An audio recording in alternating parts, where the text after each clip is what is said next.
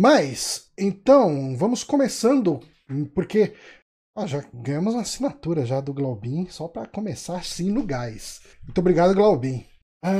Porque neste momento, Guilherme Bonatti, é uma quinta-feira, dia 17 de setembro de 2020, 21h06. 21h06.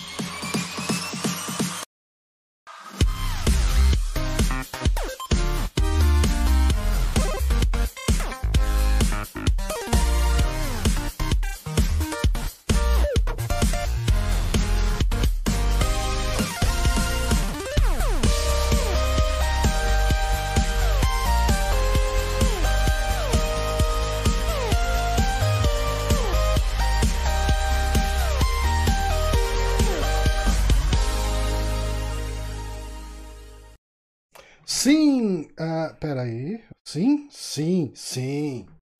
estamos no ar. E agora, em definitivo, com o Saque, o podcast Super Amigos. Eu sou Johnny Santos, estou aqui com o Guilherme Bonatti, como sempre. Espero que vocês estejam me ouvindo. Eu acho que agora estão. E hoje, pela primeira vez aqui nesta atração videocastal, temos Radnas, o detetive espiritual que tem respondido perguntas para as pessoas no Twitter sobre como é ser um detetive espiritual, certo? Certíssimo! Boa noite, gente. Eu adoro isso. Esse foi o melhor tweet da minha vida, que o cara acreditou realmente que era um detetive espiritual. Ele usa o Twitter dele atualmente, tá lá, Radnas, detetive espiritual. E um cara mandou DM para ele, para perguntar se ele era detetive espiritual mesmo e como funcionava. E ele começou a falar umas paradas de Yu Yu Hakusho pro cara, mas tipo a sério, sabe? Não, eu tô tentando concentrar pra soltar o Leigan, tipo umas coisas assim. O cara acreditou total, mano. Acho que nunca vi o Hakusho, tá ligado? E o cara ainda tentou, porque o cara virou e falou: não, mas isso não é de desenho japonês? Não, é que é inspirado, não sei o que. A conversa é muito boa, Mas o Radnas aqui, o famoso @Madrugatina, que tem o seu canal com animações e gameplays. E seja bem-vindo, cara. Muito obrigado pelo convite, super amigo. Então, é uma honra estar aqui, cara, que é um podcast que eu conheci pelo nome, cara. Quando eu vi um podcast, que nome foda, tem de ouvir. Eu sou muito de livro pela capa, tá ligado? Eu falo, que nome foda, tem de ouvir esse podcast. Então, eu não sei o que senti sempre que alguém gosta do nosso nome, porque eu só sinto... O nosso nome foi um acidente, foi um grande acidente, porque a gente tava decidindo o nome do site... A gente tava tentando nomes sérios, assim, de certa forma, e chegou uma hora que a gente desistiu e a gente tava falando uns nomes de zoeira. E o Bonatti falou Super Amigos de zoeira, e o Márcio, que era o host antigamente, ele amou o nome e a gente não conseguiu convencer ele de que era zoeira e o nome ficou. Então, cara, mas eu adorei o nome. Aí ele foi embora. Ele foi embora e largou a gente com esse nome. A gente tá aqui pra sempre com isso. Mas eu não posso dar muito valor, não, que o nome do meu canal é Madrugatina, né? Que é a mistura de jogatina da madrugada, aquele criativo que eu dou também. Fantástico. Então, não tem muito valor. Não, o nome que funciona bem, vai também, Madrugatina. E assim, eu não consigo mais odiar o Super Amigos, porque eu acho que... Eu não consigo pensar mais na gente com outro nome. Ah, sim, mas a gente tem... é se odiar, né, constantemente. Mas a gente tem o The Back Tracker com nome sério pra uma proposta mais séria. Eu gosto do The Back Tracker do nome. Funciona, mas... Ninguém nunca elogiou esse. Não, já teve elogio. Alguém já elogiou, acho que minha mãe, talvez. Não. Talvez. Mas hoje eu estou aqui, hoje eu tenho luzes coloridas, Bonatti. Bonatti, eu comprei uma lampadinha colorida. E olha que legal, eu posso clicar aqui no botão, como que chama esse botão aqui? Strobe. E daí eu fico parecendo que eu tô num filme do Dario Argento. O Johnny, ele sempre tá em outro passo, né? Até 2 semanas atrás nem lâmpada eu tinha aqui no quarto. E ele já... Aí eu comprei uma lâmpada, ele comprou uma colorida. O pior é que eu achava que eu ia ter todo um efeito legal aqui de iluminação. Tipo a foto do Rick Sampaio, a foto do Rush... Do nosso querido amigo Rush Sanches ali do Twitter. E não, cara, é uma lampadinha tão fraca, tão cretina. Mas dá pra fazer essa festa aqui, essa balada. O pessoal deve estar olhando pela janela, deve estar curtindo, fala, porra, tá rolando um sonzão lá dentro. A única pessoa que eu tenho é que tá fazendo um podcast inteiro, cara. Porra, eu vou deixar a luz vermelha aqui. Aí, agora Não, tem que ser azul, que tem a famosa boate azul, né? Eu vou deixar azul porque azul tem mais a ver com o nosso primeiro grande assunto. Hoje não teremos o Amigames, não teremos o nosso show de trivia, porque a gente teve finalmente a revelação do preço do PlayStation, né? É. Chegou massacrando nossas carteiras aí. Chegou aí pra ficar. O pessoal tá contando comigo comprando um PlayStation 5 no impulso aqui durante essa transmissão. Eu acho que vai acontecer. Puta, eu quero. Cadê o Márcio? Eu quero participar do momento que você desgraçou sua vida com a dívida. Não, eu, por sorte, não tô nem com a minha carteira aqui. Tinha um site que eu vi que tava parcelando em 30 vezes sem juros. Ah, Casas Bahia, cara. Casas Bahia, né? E Casas Bahia dá pra confiar vezes. Com o parcelamento. É o All Access da Sony. 30 vezes? 30 vezes sem juros, cara? Deus. Sem juros, 30 vezes sem juros. 30 vezes sem juros, cara. O legal é isso, 30 vezes sem juros ainda é quase R$200 por mês, por 30 meses. Cara, é demais, né? Porque, assim, bom, a gente teve... todo mundo tava esperando, né, a divulgação do preço do PlayStation 5 nessa transmissão. E, finalmente... Bom, a gente teve alguns jogos, a gente comenta sobre eles logo mais. Mas o que importa ali era... Todo mundo tava curioso pra ver como que ia ser... Qual seria o preço, né, do Play 5 depois que o Xbox teve o preço divulgado? Você lembra quais eram os preços do Xbox, Bonatti? Era $299 no S, né? No S e $499 no X. E $499 no X. E o Play 5 acabou ficando $499 no Series X, né? E $399 no... Pera, eu falei Series X? Eu acho que eu comi uma bola aqui, peraí. O Play 5 com um disco é $499 e o Play 5 sem disco $399. Exato. O que eu acho uma diferença meio gritante para um disco, para um drive de disco. Cara, eu acho que esse drive disco aí é o que, velho? É da Mancha? Por quê? Mas tá caro, velho. Na verdade... Eu meio que não entendi. Eu não entendi meio porque, cara, o Xbox... absurdamente barato, cara. Ele tá praticamente de graça o videogame da nova geração, cara. Ele tá com peso ridículo de barato. E quando eles anunciaram, eu achei que a Sony ia tentar pelo menos cobrir isso, né? Por isso que eu achei que eles estavam demorando. Eu pensei que eles iam tentar cobrir, ia mandar um banner na hora. Mas, cara, demorou e não nem perto dessa oferta que fizeram, cara. Eu achei bizarro. É que o Xbox sem disco, ele é uma versão, né, mais fraca também, né? Ele não roda a GPU 4K, dele é mais fraca, né? Ele é focado em 1440p, né? Ou 2K, né? O Play 5, a versão com disco e sem disco, a única diferença é o disco. O que me faz teorizar que talvez não é que a versão sem disco é $100 mais barato, mas a versão com disco é $100 mais cara. A Sony, ela quer, eu acredito, vender mais a versão sem disco do que a com disco, porque a sem disco você tá atrelado simplesmente à loja dela. Todos os jogos que você comprar vão ser na PSN. Não tem alternativa. Você não vai poder vender jogo, você não vai poder fazer nada disso, né? Então, eu acho que ela deu... Você vai pagar mais caro pela opção, né? As comparações, o Play 5, de modo geral, é um videogame mais fraco que o Xbox Series X. Então, teoricamente, ele seria mais barato. E eu acho que a Sony até estava esperando a Microsoft anunciar antes pra não perigar ela mandar um $500 e tantos nele, a Microsoft mandar $499 e elas fuder. Ela queria saber se ela ia conseguir pelo menos nivelar com ela. Né? Então eu acho muito que é isso. Assim, a Sony ela tá lançando o sem disco com um valor tão abaixo, assim, $100, principalmente lá fora, faz muita diferença. Aqui não fez muita, né? Não faz nem sentido a conversão aqui. Por causa disso. Tipo, agora vocês estão na minha mão. Quem comprar a versão sem disco tá pra ela. Mas aí, uma coisa que surpreendeu todo mundo, né, como você bem disse aí, que é um negócio que não fez nem sentido, talvez, mas aí a gente discute, é o preço do Play 5 no Brasil, né? Assim, deixa eu deixar uma luz branca aqui, porque fica menos puteiro. Eu acho que ninguém tava esperando um preço de R$5.000 pela Sony, porque o Play... Tipo assim... Ó, que eu falei, esse preço aqui é um saque atrás, hein? Ok. Mas assim, eu acho que... Eu não tava pensando muito nesse preço, de verdade, porque quando o Play 4 saiu aqui, o dólar era $2,13, se não me engano, e ele saiu a R$4.000. Eu tava esperando aqui, no mínimo, bem por baixo, R$6.000, sendo otimista. Ah, cara, eu não tava esperando esse valor não, porque essa parada de venda, quando sai de fábrica, tá ligado? Tem todo um preço base que sai de fábrica, né? E eles tentam adaptar pros lojistas, né?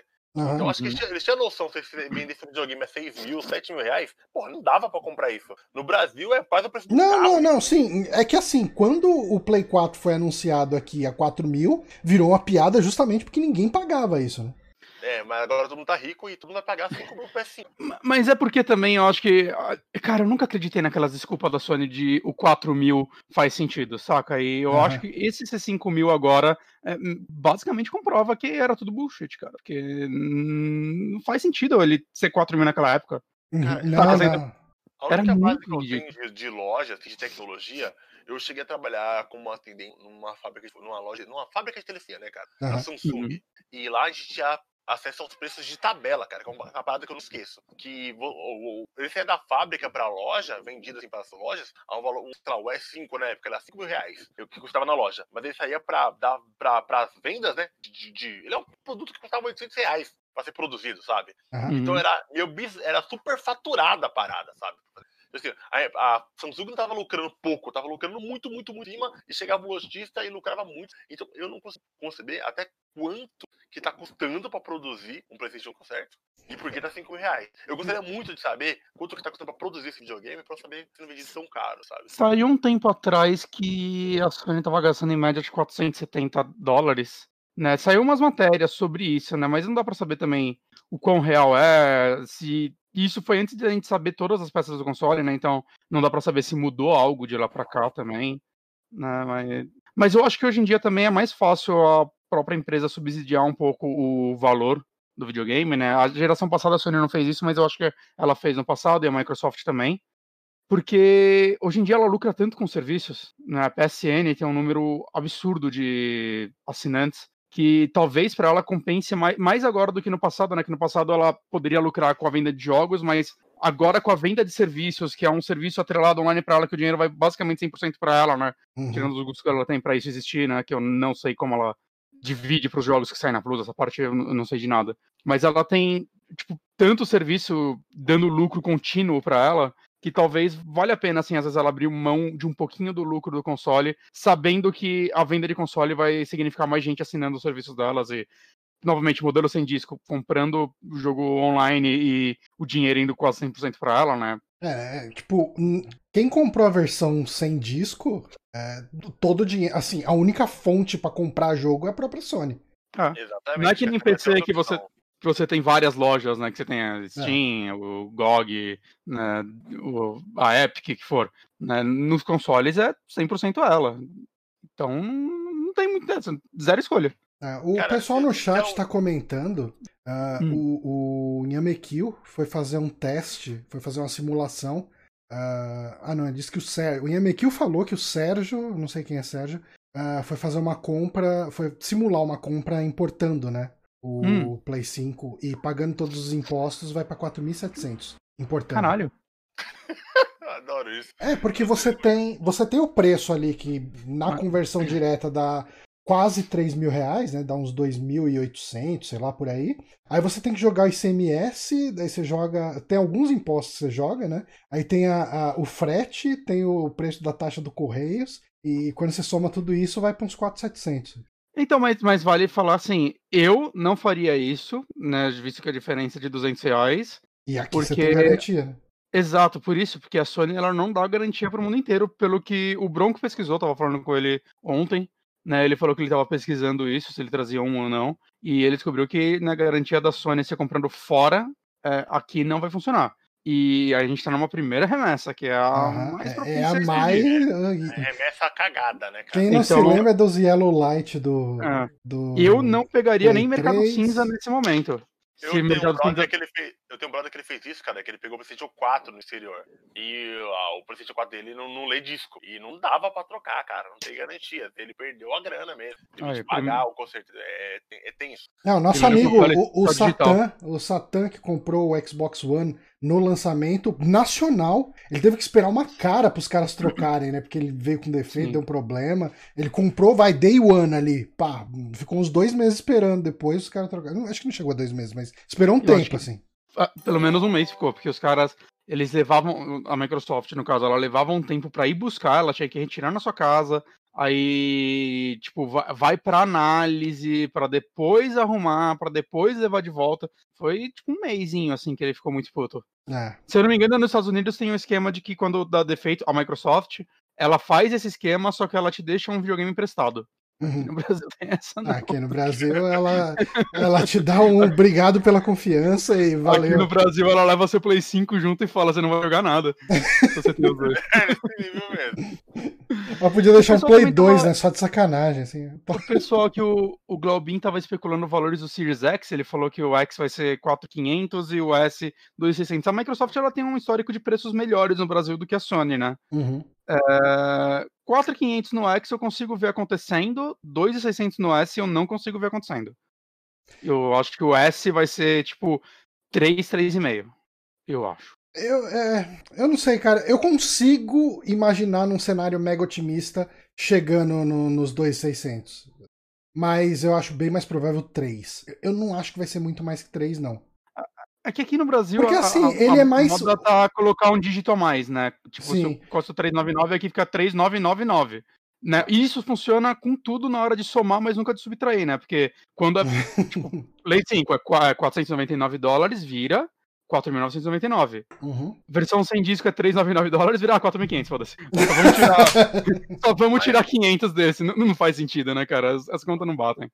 É sacanagem. Não é só dólar, não. É sacanagem. Mas nessa geração, vocês chegaram a estipular um valor que vocês acham que vale a pena pagar já? Qual que é o mínimo aí que descer que você faz? Não, vou pagar agora. Você já tá valendo assim, já. Pagar agora, assim, sem dó. Sem dó não, com alguma dor no coração. No Play 5 com disco.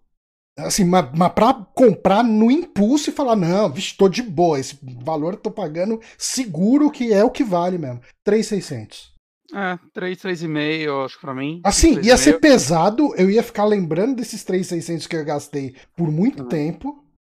E assim, coincidiu com uma época de pandemia que eu tô há 6 meses sem sair pra boteco toda semana.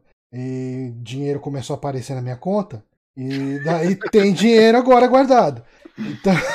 Então, mas assim, por isso, sabe, tipo, porque 3.600, que o valor completamente aleatório que eu tô jogando aqui, é um valor alto pra cacete pra videogame. Sim, com certeza. Acho que o mais caro que eu paguei num videogame até hoje, eu acho que foi no meu Xbox 360 que eu paguei $2.000 na época. Sim. Eu acho que foi isso, eu não lembro. Mas, assim, todos os outros consoles... Cara, o meu Switch eu comprei na baixa da curva dele, assim, sabe? Meu Switch eu paguei 1.400 nele. Caraca, eu peguei um por 1.700 na época, mas foi, tipo, 3 meses depois que ele saiu. Eu perdi essa chance aí, cara. E parcelado ainda, então eu tive juros. Que eu comprei em 1.400, né? O meu Play 4 acho que foi 1.600, sabe? Tipo, eu nunca paguei mais do que $2.000 num console. E você, Radnas? Você tem um valor que você falaria, vou levar agora? Cara, agora, no Day One, cara, eu acho que... Alguém te mandou o link agora escondido e você falou, ok, passei o cartão de crédito. Cara, mano, eu não acho que eu tinha coragem de pagar mais de $3.000, não, cara. Ah. Acho que $3.000 pra baixo. Eu brincava. É porque eu sempre fico pensando que eu consigo montar um PC magnífico com esse dinheiro. É o que eu decidi fazer. Eu sempre... não dá, cara, porque o papo de tiozão agora, eu vou construir uma casa, vou me casar. E eu fui fazer o levantamento do material de construção. Nossa, cara, mas você tá... Deu R$6.000, deu R$6.000 do material pra levantar uma casa. Entendeu? É uma troca de levantar a minha casa, velho, mas o Play 5 é bem grande, você pode morar embaixo dele. Usar ele de telha, tá ligado? Cara, e eu não consigo. Se eu falar que eu pago mais de R$3.000, eu vou estar mentindo, cara. Porque eu ia ficar assombrado, pra sempre esse valor, cara. E velho, cara, vou te dar uma dica de quem passou por isso, cara. Nem cogita isso agora que você tá montando casa. Porque começa a aparecer gasto, cara. Porque, cara, eu moro num apartamento de Minha Casa Minha Vida aqui, né? Tipo, tive sorte de pegar no Minha Casa Minha Vida, eu pago uma taxa de juros baixa no financiamento, beleza. Mas beleza, você gasta aquela paulada da entrada, né? E você vai gastar pauladas e pauladas de parcela durante 30 anos da minha vida. Mas, logo depois eu falo, porra, peguei a chave da casa, vou entrar. E você chega e não tem nada. Tipo, não tem nem piso. O negócio vem no concretão ali. Aí você vai precisar comprar piso, vai precisar... Se você... E assim, cara. Tipo, o piso ainda é uma das coisas mais baratas que tem, cara. Mas você vai ter que comprar móvel, você vai ter que comprar máquina de lavar, vai ter que comprar geladeira, vai ter que comprar fogão, sofá. É, cara, é tanta coisa que você precisa pra morar, ok? E assim, tem os gastos que você não planeja, né? Que você não lembra que você vai ter que gastar. Mas, tipo, porra, mano, tem que comprar um chuveiro, né, pra casa. E beleza, tem um chuveiro. Você tem que comprar. Tem que tomar banho, cara. Você tem que comprar uma escada pra chegar e ficar trocando na parede e sair água direto por lá. Então, cara, você tem que comprar, tipo, tem que comprar lâmpada, todas as lâmpadas. Tipo, a casa não vem com lâmpada. Você tem que comprar, cara, se você tá montando a sua casa, você vai ter que comprar todas as ferragens, né, os negócios, tipo, os metais, né, a torneira, tudo, que é caro parada, pra cacete. Véio. Cara, boa sorte, velho. Tipo, eu lembro... É triste, cara, dói. Uhum. Mano, vida adulta é isso, montar uma casa dói, criança, que tá no chat, dói, cara, dói. Eu tô numa situação de que quando eu peguei um apartamento, eu gastei o mínimo pra ele ser morável, né? Então, assim, do jeito que a construtora entregou, o banheiro ele veio com azulejo em volta do chuveiro e só. Isso faz 6 anos. Você imagina como que estão as paredes hoje. Depois de 6 anos tomando banho quente no negócio e grudando vapor nas paredes de... Puta merda. De parede, mano. Tá nojento, cara. E aí eu tenho uma situação que eu moro num apartamento, minha casa, minha vida. Num apartamento com 2 banheiros. Eu preciso chamar alguém pra reformar o banheiro. O que que eu faço enquanto o banheiro estiver em reforma? Balde. Pinico, né? Mano, não, cara. Você já fez reforma no banheiro, sabe? O cara fala assim, ó, cara, você não pode usar o banheiro aí 24 horas. Quê? Como assim não posso usar o banheiro 24 horas, mano? Automaticamente você tem dor de barriga. Não, é no dia, cara. Já vem, cara. Eu acho, só pra complementar, eu acho que agora, day one, eu pagaria abaixo de R$3.000, eu pagaria triste, mas de R$2.500 pra baixo eu pagaria normal. Ah, foda-se, tá ligado? Porra, demorou, é nóis, vamos lá. Foda-se, R$2.500 pra baixo. Mas sabe qual outra coisa que me desanimou? Porque assim, eu até especulei falar, vou fazer merda, vou parcelar essa porra. Eu quero um brinquedo novo, faz sempre que eu tenho um brinquedo novo. Só que aí tem um detalhezinho, né? R$350 cada jogo agora, né? É, rapaz, velho, tem isso. Não tem explicação isso, velho. No Mercado Cinza eu vi uma loja vendendo por 597. Não sei nem por quê, porque você pode comprar oficial em qualquer outra loja mais barato, mas os caras tá pedindo R$597 em cada jogo. Não, lembra quando a gente achava jogo de Switch, cara? Pois é, agora é o novo padrão. Foi o que eu falei hoje, cara. Hoje eu falei, cara, a Nintendo fora do Brasil, o jogo de Switch tá R$350. O PlayStation oficialmente aqui tá o mesmo preço do negócio importado, pô, tá louco? Não faz sentido. É, então, cara, e assim, pegou o digital, cara, é R$350 na PSN, é isso aí, porque físico você consegue promoção, saca? Tem bastante promoção de jogo físico ainda na Amazon da vida, no Submarino e por aí vai. Cara, digital tá fudido. É por isso que eu tenho um plano que eu faço em todos. Antigamente eu fazia porque eu não tinha condições, mas agora é meu plano de guerra pra consoles. Eu só compro videogame com backlist, cara. Com backlist grande, sabe? Uhum. Porque eu posso pegar o console, por exemplo, assim, eu tô com o PlayStation 4. E eu vou comprando na ordem dos jogos de lançamento, sabe? Ah, o que foi bom em 2000 e tanto? O que foi bom e tal? E vou comprando nessa ordem, sabe? Mas isso é bom. Isso é uma estratégia muito boa, né, cara? É que você não tem aquele impacto de puta, tô jogando esse jogo, ele é muito zoado, ficou muito antigo. Não, você vai pegando na evolução, você nem sente. Eu vou pegando na época de lançamento, jogo e tal. Então eu vou... eu não cheguei nem na época atual agora, nem cheguei em 2000 ainda. Então tem coisa pra caramba, pra jogar, é um ótimo videogame, e eu acho que eu vou deixar o PlayStation parado pelo... PlayStation 5 sem comprar por uns 2 anos. Eu acho que vai ter coisa o suficiente pra curtir, sabe? Não vai, com certeza. E você vai comprar elas tudo muito mais barato. Você vai pegar aquele encalhe, saca? O jogo vendeu pra caralho, ele ficou encalhadinho alguns lá, e os caras vão vender por promoção de R$90, mais barato até. Isso, cara, mas eu não quero entrar naquele frenesi de caramba, acabou meus jogos, os únicos jogos que eu posso comprar são lançamentos de R$350. Eu não quero tomar essa bica todo mês, sabe? Ah, não. Cara, é mega pesado isso, cara. Porque a gente que é criador de conteúdo, a gente é gamer já joga pra caramba, a gente é criador de conteúdo, então a gente joga muito mais coisa, muito mais rápido. Sim, às vezes a gente joga, até o que a gente não quer pra só experimentar e fazer um conteúdo, sabe? Então, e aqui a gente ainda tem a sorte aqui que a gente consegue receber alguns jogos, né? Então, eu conseguiria ganhar alguns jogos de PlayStation 5, provavelmente. Mas, mesmo assim, a gente não é um site grande, então a gente não recebe todos, então com certeza vai ter... Demon's Souls eu tenho certeza que eu não receberia, porque a Sony odeia a gente. Então já tá aí mais 350 em cima de 5 mil. Saca? A gente é foda. Fodeu, a gente se fodeu. Aqui a minha lista de jogos com 4, eu nunca paguei mais de 100 reais num jogo. Nenhum dos meus jogos foi mais de 100 reais, sabe? Tudo que eu tenho aqui restante é 80 reais, 70, 90, sabe? Caralho. E eu vou deixar essa lista crescendo. E cara, o Play 4, tipo God of War, o God of War do Play 4, eu acho que uns 3 meses depois você já achava ele a 100 reais ou menos. Né? Sim, hoje você acha ele tipo 60 conto. Não, eu já vi promoção dele a 50 ou menos, cara. Caralho. Cara, é uma coisa que eu falo, que é uma coisa que eu insisto muito, que a gente não sabe fazer essa parada no Brasil, que é oferta e demanda, cara. O PlayStation pode chegar aqui a 5 mil reais. Se o público brasileiro falar assim, ó, cara, a gente não vai comprar esse negócio não, tá muito caro. Em 3 meses esse negócio cai pela metade. É, mas o que aconteceu foi exatamente o oposto, né? Botaram o negócio na Amazon, esgotou. Aí depois botaram de novo, esgotou de novo. Cara, tipo, o pessoal tá na febre. Vamos lá. E eu te falar que o preço desses jogos também foi uma das coisas que me motivou. Tipo, cara, quer saber? Eu vou atualizar meu PC. Né? Eu já tenho um PC legal e tal, então só vou trocar umas peças e tudo mais. E, cara, eu vou assinar Game Pass pra jogar nele, então tudo do Xbox eu vou poder jogar, né, tudo de exclusivo deles, pagando, quanto tá agora, 20 reais por mês, por aí, 30? Eu acho que subiu pra 30. É, tá ok, né, pela quantidade de biblioteca daquilo, e no Steam, cara, é promoção pra caralho, agora tá Steam e Epic competindo pelo melhor preço. E a Epic dando jogo todo mês, né? Toda semana eles dão jogo de graça. Nossa, né, velho? É.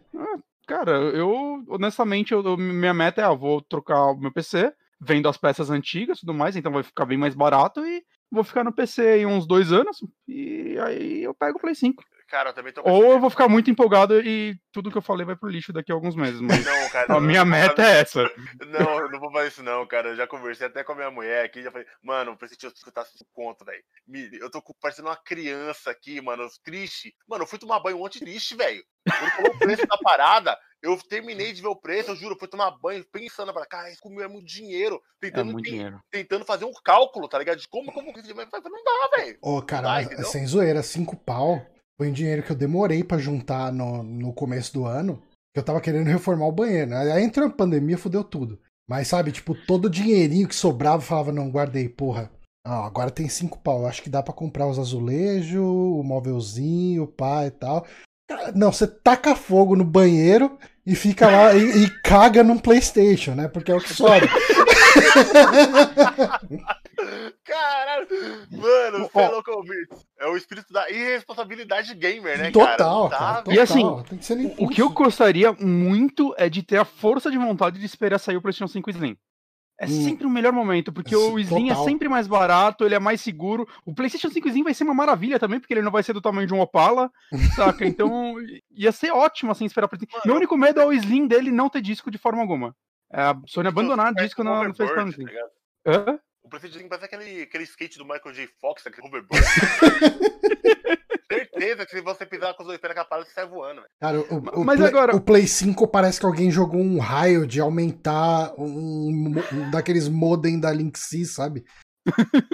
E eles têm um lado maior do que o outro, o videogame parece que tá com cachumba, tá ligado? Mano, o PlayStation 4 é tão quadradinho, tão bonitinho, cara. Que coisa toda foda. Eu acho o Play 4 lindo, o Johnny não gosta dele. Eu acho um dos videogames mais bonitos. Eu acho lindo. Eu acho... Sabe que videogame que eu gosto? Eu gosto daquele... Eu acho que é o Play 4 Slim? É o Play... Deixa eu procurar. Play 3 Slim. O primeiro Play 3 Slim era lindo também. Eu gosto do primeiro... Eu acho que é o Play 4 Slim mesmo. É, o Play 4 Slim, eu acho ele tão bonitinho. Bonitinho mesmo.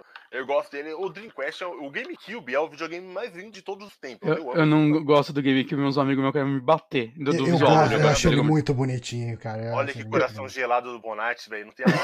Eu sou nada, sou monoentendista, mas é que o GameCube eu sempre leio, o cara é um fogãozinho. É o forninho, cara, pelo amor de Deus, velho. Eu acho que o GameCube preto que eu já vi, eu acho ele mais bonito. Eu acho que eu não gosto muito da cor dele, porque ele fica muito com cara de brinquedinho. Aí o preto já fica com mais cara de videogame e eu gosto mais. Eu vou ser achincalhado aqui, mas um dos videogames que eu acho mais bonitos da história... Tem 2 videogames que eu acho muito bonitos. Que um deles é o Atari 2600. Deixa eu abrir aqui. Atari 2600. O de madeira? Madeira, cara. Eu acho que um eletrônico que tem madeira já ganha meu respeito. Concordo, é bonito.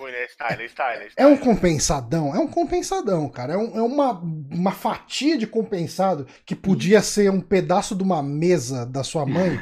Ali, com certeza, cara, pode ser. Mas eu acho lindo. E tem um videogame que eu acho maravilhoso, que é o Sega Mark III, que é o Master System japonês, né? Ele parece o Dailion, cara, esse bicho. Eu acho que a SEGA fazia videogames bonitos. Eu acho o Dreamcast bem bonito, o Sega Saturn eu acho bonito. A SEGA manja. O Dreamcast é um da que tá na minha lista também. O Dreamcast é bonitinho, né, cara? Aquele símbolo dele gira, aquele espiralzinho, é muito bacana. O Glaubin falou do Xbox Slim, eu acho o Xbox Slim bem bonito. Sim, ele é bonito mesmo. Eu achava muito bonito o Xbox 360 original, aquela versão... É que ele teve algumas versões, né? Ele tinha a versão Elite, que era o preto, né? Mas eu achava aquela versão intermediária a mais bonita, que ele era branco com o drive cromado. Sei.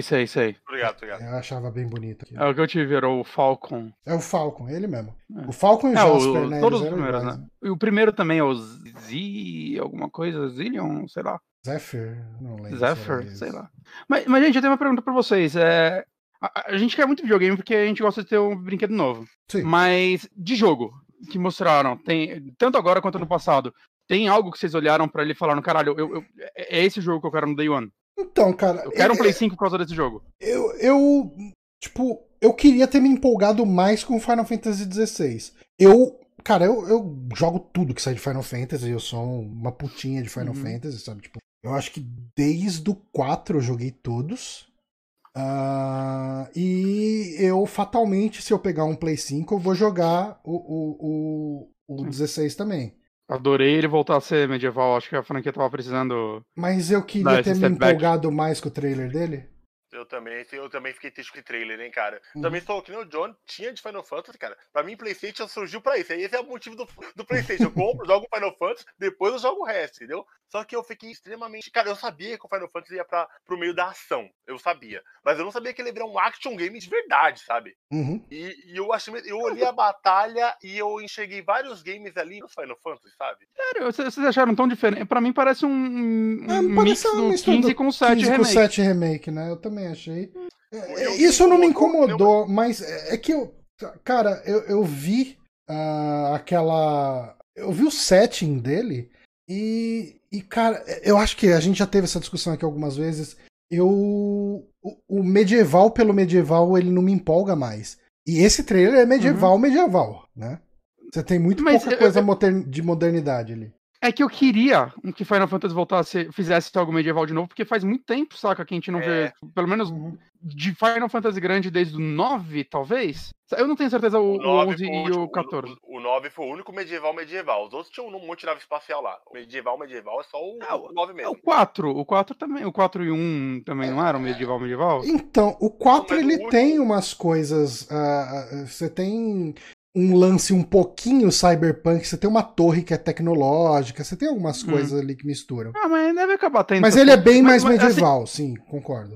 Mas a impressão que eu tive é que, assim, Final Fantasy XV ficou, tipo, 80 anos em desenvolvimento. Ele foi um jogo caro pra caralho, né? E, assim, é um jogo bem consistente visualmente mesmo, né? Você vê cutscenes mais bonitas que as outras, coisas do tipo no jogo. O 7, ele tem, cara, ele é um jogo AAA e tudo mais, mas eu sinto que eles economizaram dinheiro em muita coisa no 7. E eu senti vendo esse trailer do 16 que esse também. Saca que... Final Fantasy, normalmente, quando a gente vê, tipo, acho que o último que teve isso foi o 13. O 13 teve muito problema de ser um corredor, né? Não ter cidades, é aí que tá a economia dele. Mas, visualmente, o 13 é um jogo que você olha pra ele num 360 na época e falava, isso é um dos jogos mais bonitos do mundo, né? Nossa, o 13 é muito bonito, cara. Na época que ele saiu, cara. Sim. Eu senti até hoje. Também, cara, como o Nath falou, cara. Eu não senti dinheiro nesse game, tá ligado? Exato. E eu vi que, assim, parece que ele tá sendo feito pela galera do 14. Isso me anima, que, assim, eu nunca joguei o 14 porque eu não sou o cara do MMO, mas as pessoas elogiam muito a história do 14. E no geral, assim, no final, tipo, gráficos envelhecem, jogabilidade, às vezes a gente encara uma jogabilidade merda, embora eu não sei se essa vai ser merda, né? Eu gosto muito do 7 e curto do 15, né? Mas de cara não empolgou tanto. Mas o que fica com a gente nos Final Fantasy é as histórias. Então, se essa galera realmente for tão boa quanto as pessoas que jogam 14 falam que ela é, né? Tipo, falam que 14 é. Uhum. Porra, eu tô feliz, assim, que talvez a gente tenha um Final Fantasy com uma história foda aí vindo. E é isso que eu mais quero. O que eu olhei ali, que eu tava prestando nos detalhes do trailer, né, cara, que todas as cenas de combate, todas, você tá lutando sozinho. Você não tá bem Witcher, né, o visual? É, tá bem Witcher, você tá sozinho. Você não tem um grupo mais. E isso eu já fico, ai, cara, meu queridinho, sabe? Será que vai ser uma... Totalmente, cara, você sozinho, lutando sozinho, The Witcher, Dark Souls ali, rodando, travando mira, rodando em volta de monstro, cara? Eu acho que não, Acho que vai acabar tendo NPC sim. E assim, cara, eu acho que esse jogo ainda vai uns 3 anos pra ele sair, viu? Então, muita coisa vai mudar. As cenas de luta, tudo é um personagem sozinho, realmente. Ah, mas eu duvido que seja só um. Uhum. Cara, eu tô achando isso. Porque o 7 tem bastante de você sozinho também. Muitos momentos. Ah, cara, mas por eles voltaram um trailer inteiro só com batalha single player, cara. É eles devem ter feito isso. Não, um personagem só. Assim, só o que tem pronto pra mostrar, cara. Eu acho que esse jogo tá muito longe de sair. Não tem data ainda. A gente... Mas eu vou jogar como se for um lixo, né, cara? Porque essa é a minha vida de Final Fantasy. Eu também, cara. Tipo, assim, eu vou pegar um PlayStation 5 em algum momento da minha vida. E eu vou querer jogar esse jogo, tipo, é fácil. Esse Final Fantasy não foi falado ainda se ele vai ser exclusivo ou não, né? Não. O trailer aí não tem nada. Pô, acho que agora não vai ter como deixar mais exclusivo. Talvez temporário, mas para sempre. Porque até o 7 é temporário, né? Não disponível em outras plataformas por um tempo limitado após o lançamento do PlayStation 5. Então, eventualmente sai. Eventualmente sai. Pelo menos para PC deve sair, né? Uhum. Não, cara, falando em outras plataformas, uma coisa que eu tava pensando aqui, que com o Nintendo voltando ao Brasil e tendo essa guerra gigante com consoles de nova geração, o PlayStation vai dar uma dropada legal também, né, cara? Eu não sei, cara, a Nintendo tá cobrando $60 em Mario 64, saca? Ela não se importa. No emulador. Ela não se importa e tá esgotado. Venderam tanto que cancelaram algumas pré-vendas porque esgotou e não tá dando conta. A Nintendo consegue me irritar, velho. Eu tento defender uma parada, mas não dá, velho. Consegue me irritar, mas aí eu olho o Hyrule Warriors novo, eu falo, é isso que eu quero, foda-se. Foda-se PlayStation. Eu não preciso de dignidade, eu preciso de Zelda e Mario. E Demon's Souls, o que vocês sentiram vendo esse trailer novo? Cara, assim, tirando o fato de que eu senti que o personagem tava com as calças meio cagadas o tempo inteiro, de resto ele tá muito bonito. Tá, mas sabe que eu esperava sair mais empolgado desse trailer? Tipo... De qual jogo? O Demon's Souls. Demon's Souls? Cara, eu não joguei Demon's Souls do PlayStation 3. E eu comprei ele pro PlayStation 3, mesmo sendo... Eu tenho Demon's Souls aqui na minha estante, mas eu nunca tive um PlayStation 3. Vale a pena. Ah, tá. Você não tem como de jogar ele. Não tenho como de jogar ele. Eu comprei porque eu queria ter o Demon's Souls. Ok. Irresponsável, gente. Videogame é isso aí. E quando eu vi o Demon's Souls, eu achei estranho pra caramba, velho. Porque, sei lá, o Dark Souls 1, Dark Souls 2, Bloodborne, não fluido, né, cara? Achei, eu li assim, nossa, tá duro, né? Tá duro esse negócio aí, velho. Esse novo? Esse Demon's tá duro, hein, velho? É que o original é muito duro. É tipo, o original é muito mais duro que... Nossa, o original remake, cara, o remake. Então... na verdade, eu acho que ele tá lento, mas... Então, eu não sei que, assim... Primeiro que esse trailer, ele tá com muita cara de que não é gameplay real. Saca? Não é nem fudendo. Parece gameplay, aqueles gameplay cinematic, né? Porque, beleza, eles podem ter tirado o hubzinho e tal, né? Pra dar ênfase nos gráficos, mas é aquele gameplay muito perfeitinho. É bem perfeito, né? O cara sai matando todo mundo em um hit kill durante o jogo inteiro, daí ele vai lá, chega naquele boss e morre, né? Mas eu não sei, cara, tá com uma cara... Eu não sei se eu tô sendo purista, eu não sou purista com Souls no geral, eu gosto até do 2. Mas tá com uma cara de, tipo, essa galera quer muito fazer o Demon's Souls perfeito e... Eu não sei, cara, tá... Eu não sei explicar. Olhando esse jogo, tá parecendo um clone de Demon's Souls e não Demon's Souls, pra mim. E isso, beleza, saca? Tipo, eu acho que a jogabilidade tem que mudar. Eu sinto que a jogabilidade dele parece que ele tá tentando imitar um pouco o 3, só que mais cadenciado.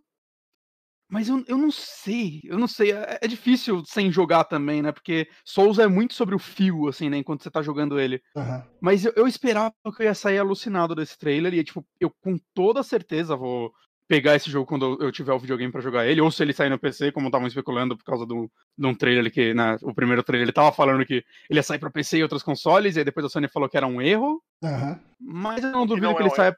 Não é um erro, não é um erro.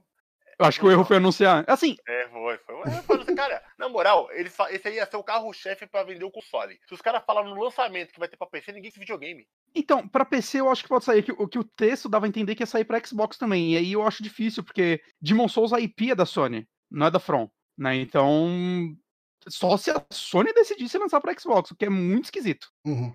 Né, visto que a Sony, os videogames dela são feitos em cima das suas exclusividades. Ela tá já arriscando pra PSN, né, saiu Horizon agora, né, a galera surtou, teve o lance da Naughty Dog abrir vaga pra gente que conhece desenvolvimento de linguagem de PC. Então a galera tá especulando... Hã? Que é ótimo, né, cara? Com certeza, eu acho que, cara... Eu acho que, assim, eu entendo os jogos serem exclusivos entre os consoles, mas... Pra PC, cara, lança, mesmo se depois de um ano, saca? Boa parte da venda já caiu mesmo. É, cara, porque é uma ideia meio idiota, né, cara? Porque, mano, você quer mais dinheiro? Não, não quero não. Por que você não quer mais dinheiro? Vende pra gente. Mano, igual o Persona 4. Eu fiquei, mano, Persona 4 vendeu de cópias. A SEGA ficou, caralho, né? Ganhei dinheiro com isso, quem esperava? Caramba, meus caras tá comprando. Se eu vendo meu produto, a galera compra. Caramba, eu tô. Conceito. Os caras tá comprando joguinho de portátil. Que joguinho de portátil é esse que tá vendendo muito aqui? Agora me lança esse Persona no Switch, por favor. Pô, Persona eu comprei, ganhei de presente aqui no Cidão. Um abraço, Cidão. Mas assim, eu com certeza quero jogar esse Demons, mas eu pensei que eu ia ver esse trailer e falar, tipo, é esse o jogo que eu preciso pra minha vida. Uhum. Quando, tipo, sei lá, se eles anunciarem agora Bloodborne pra PC, eu vou ficar mais empolgado com esse jogo. Cara, eu vou te falar uma parada que eu não sei se a gente tá ficando... É que a gente jogou muito jogo, né, cara? Eu acho que a gente tá naquela idade que a gente jogou videogame demais já, e pra surpreender a gente, tem que ser um bagulho... além do horizonte, sabe? Então, Elder Ring, pra mim, é o que eu espero que faça isso comigo. É, cara, isso aí a gente fala lá no meu podcast, a gente fala que é o jogo que dá aquele gatilho. Que você vai pro trabalho, fica trabalhando o dia inteiro pensando, meu, eu quero voltar pra casa, eu quero voltar pra casa, Você tá no ônibus, mano, chega logo em casa. Eu quero esse jogo. Que eu, tipo assim, que eu falo assim, não, eu vou dormir 3 horas da manhã e na hora do meu almoço eu trabalho, eu durmo pra compensar. Esse é o jogo que eu quero, tá ligado? E faz tempo que eu não tenho essa sensação, sabe? Faz uns meses aí que eu não tenho. Acho que o que me causou foi o Horizon Zero Dawn, cara. Que eu morri de tanto jogar. Eu nunca tinha platinado um jogo na vida, platinei esse.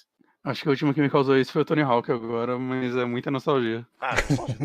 Tony Hawk é muito arcade, né, cara? Eu sinto falta de jogo. Uhum. É arcadezão, você não precisa nem pensar, cara. É muito videogame de certeza. Eu gosto muito disso. Mas, o que mais teve de jogo lá? Teve o Miles Morales mais um pouco, né? Cara, bonito pra caramba, o personagem é legal e tal, mas é o Homem-Aranha, né? E vai sair pra Play 4, né? Os caras ficam bravos comigo, mas esse jogo do Homem-Aranha que saiu, cara, eu odiei pra caramba. Porra, sério? Eu gostei pra caramba dele, mas eu não compraria um console pra ele. Também não. O que eu não gostei desse último Aranha, apesar dele ter uma história muito boa, é que eu cometi o erro de... Cara, se eu tivesse jogado só a campanha direta principal, eu ia ter adorado esse jogo. Mas eu inventei de ficar fazendo todas as missões, as sidequests... as sidequests dele são... eu platinei ele. As sidequests são uma merda, velho.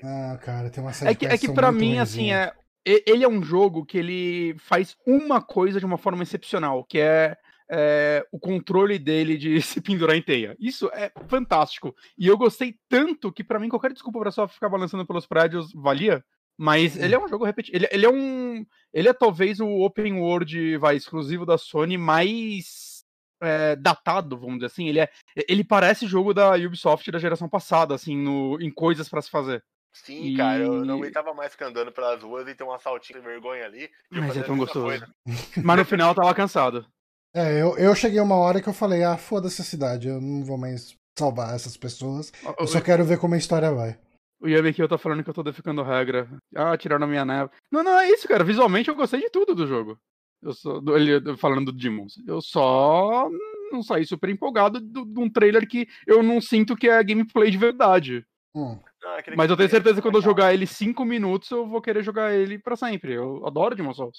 E eu sou completamente a favor a outra empresa fazer um remake de um jogo da From, porque uma coisa que a From não sabe fazer é otimizar os jogos dela. Então eu acho que uma empresa imitando o jogo da From, assim, quase 1 pra 1, pra mim é win-win, assim. Eu até acho que ela deveria terceirizar a parte de... Ele é daquela Deep Blue? Como que chama a empresa? É Blue Point. Blue Point. É a que fez o... Ela que tá fazendo, né? Recentemente. Uhum. É, os caras mandam bem fazendo remake. Ah, sim, o Shadow of the Colossus ficou maravilhoso. Teve o Call of Duty, né? Também que mostraram lá. Ação, pá. É que assim, eu não sou público, então eu não vou ficar falando mal do jogo, porque. Tiro porrada e bomba, normal. Eu quero falar mal. Uma bosta. Mentira. Não, cara, se eu fosse. Eu falei, opa, hora de ir no banheiro. Se eu fosse público, eu ia estar empolgadaço. Pá, porra, uns caras lá. O cara chegou, abriu a porta lá, tomou um tiro na cara. Puta que pariu, que foda. Tá, mas... Eu adoro. Não é pra mim. Então... Eu adoro que o Johnny, fingindo que tá empolgado com o Call of Duty, parece uma sátira de uma pessoa que odeia o jogo. Desculpa, gente. Mas, enfim, quem gosta, não tenho nada contra. Tem até amigos que são. Teve mais jogo lá? Eu tô tentando lembrar. Teve o teaser, mostraram o título do God of War novo. O título do God of War novo, aí sim. Um belo logo aí, logo. Yes, logos. Logo. Se empolguem com o logo, please be excited. Pega o mesmo logo e pinta de azul aí. Aê, caralho, logo azul, puta que pariu, agora vai. Pré-order pra PlayStation 5 agora, toma. Teve o Harry Potter? Teve o Harry Potter. E de repente... Estudando numa escola que odeia todo ser humano. Mano, Harry Potter, ele tá tendo aquelas polêmicas lá com a mulher lá que escreveu também. Aí o pessoal não sabe se compra ou se não compra, mas quer comprar, que eu tô ligado. Quer comprar. Assim, gente, tá tarde demais pra boicotar ela, ela já tá rica. Olha, tá tarde demais. Já foi, gente. Vocês tinham que ter boicotado 20 anos atrás. Agora, foda. Você vê os caras falando, nunca mais leio Harry Potter. Foda-se, os seus livros estão tudo na sua estante já, cara. Ela já sacou o dinheiro. Ela já reinvestiu esse dinheiro, mano. Ela ganha 15 centavos cada vez que você vira uma página de Harry Potter. Ela já tinha um terceiro pseudônimo pra lançar mais livros sem ninguém saber que é ela, pra ela lucrar mais. E você tá comprando sem saber, mano. Não adianta. Saca? Tipo, se o jogo for legal, joga, mano. Foda-se. Se você não comprar, você tá fodendo a galera que fez o jogo mais do que ela. Porque ela não tá. Ela por onde ganhou os royalties dela dessa forma. Quem que é o estúdio que tá fazendo? Você lembra? É da EA, não é? Ou não? Deve ser da Warner. É Warner, não é Warner. Deve ser Warner. É Warner, né? Vamos ver, Harry Potter Game. Warner mesmo. Dito isso, eu vi o trailer, tem um carinha de Game as a Service, espero que não. Ele vai ser multiplayer, não, né? Não sei, só li que era RPG. Não sei. RPG de mundo aberto, não é necessariamente. Não. É que eu odeio Harry Potter, cara, então pra mim eu caguei nessa parada, ligado?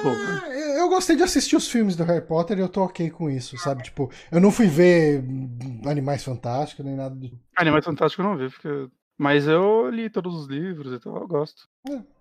Foi minha infância, gente, desculpa. Eu Bonatti agora. Desculpa. Desculpa por ter sido criança um dia. Taguei a infância do moleque chorando, abraçado com os livros na cama, tá galera? Também pro meu podcast, olha como eu sou tratado. Ele vai abraçar os livros e falar, vocês são os meus únicos amigos.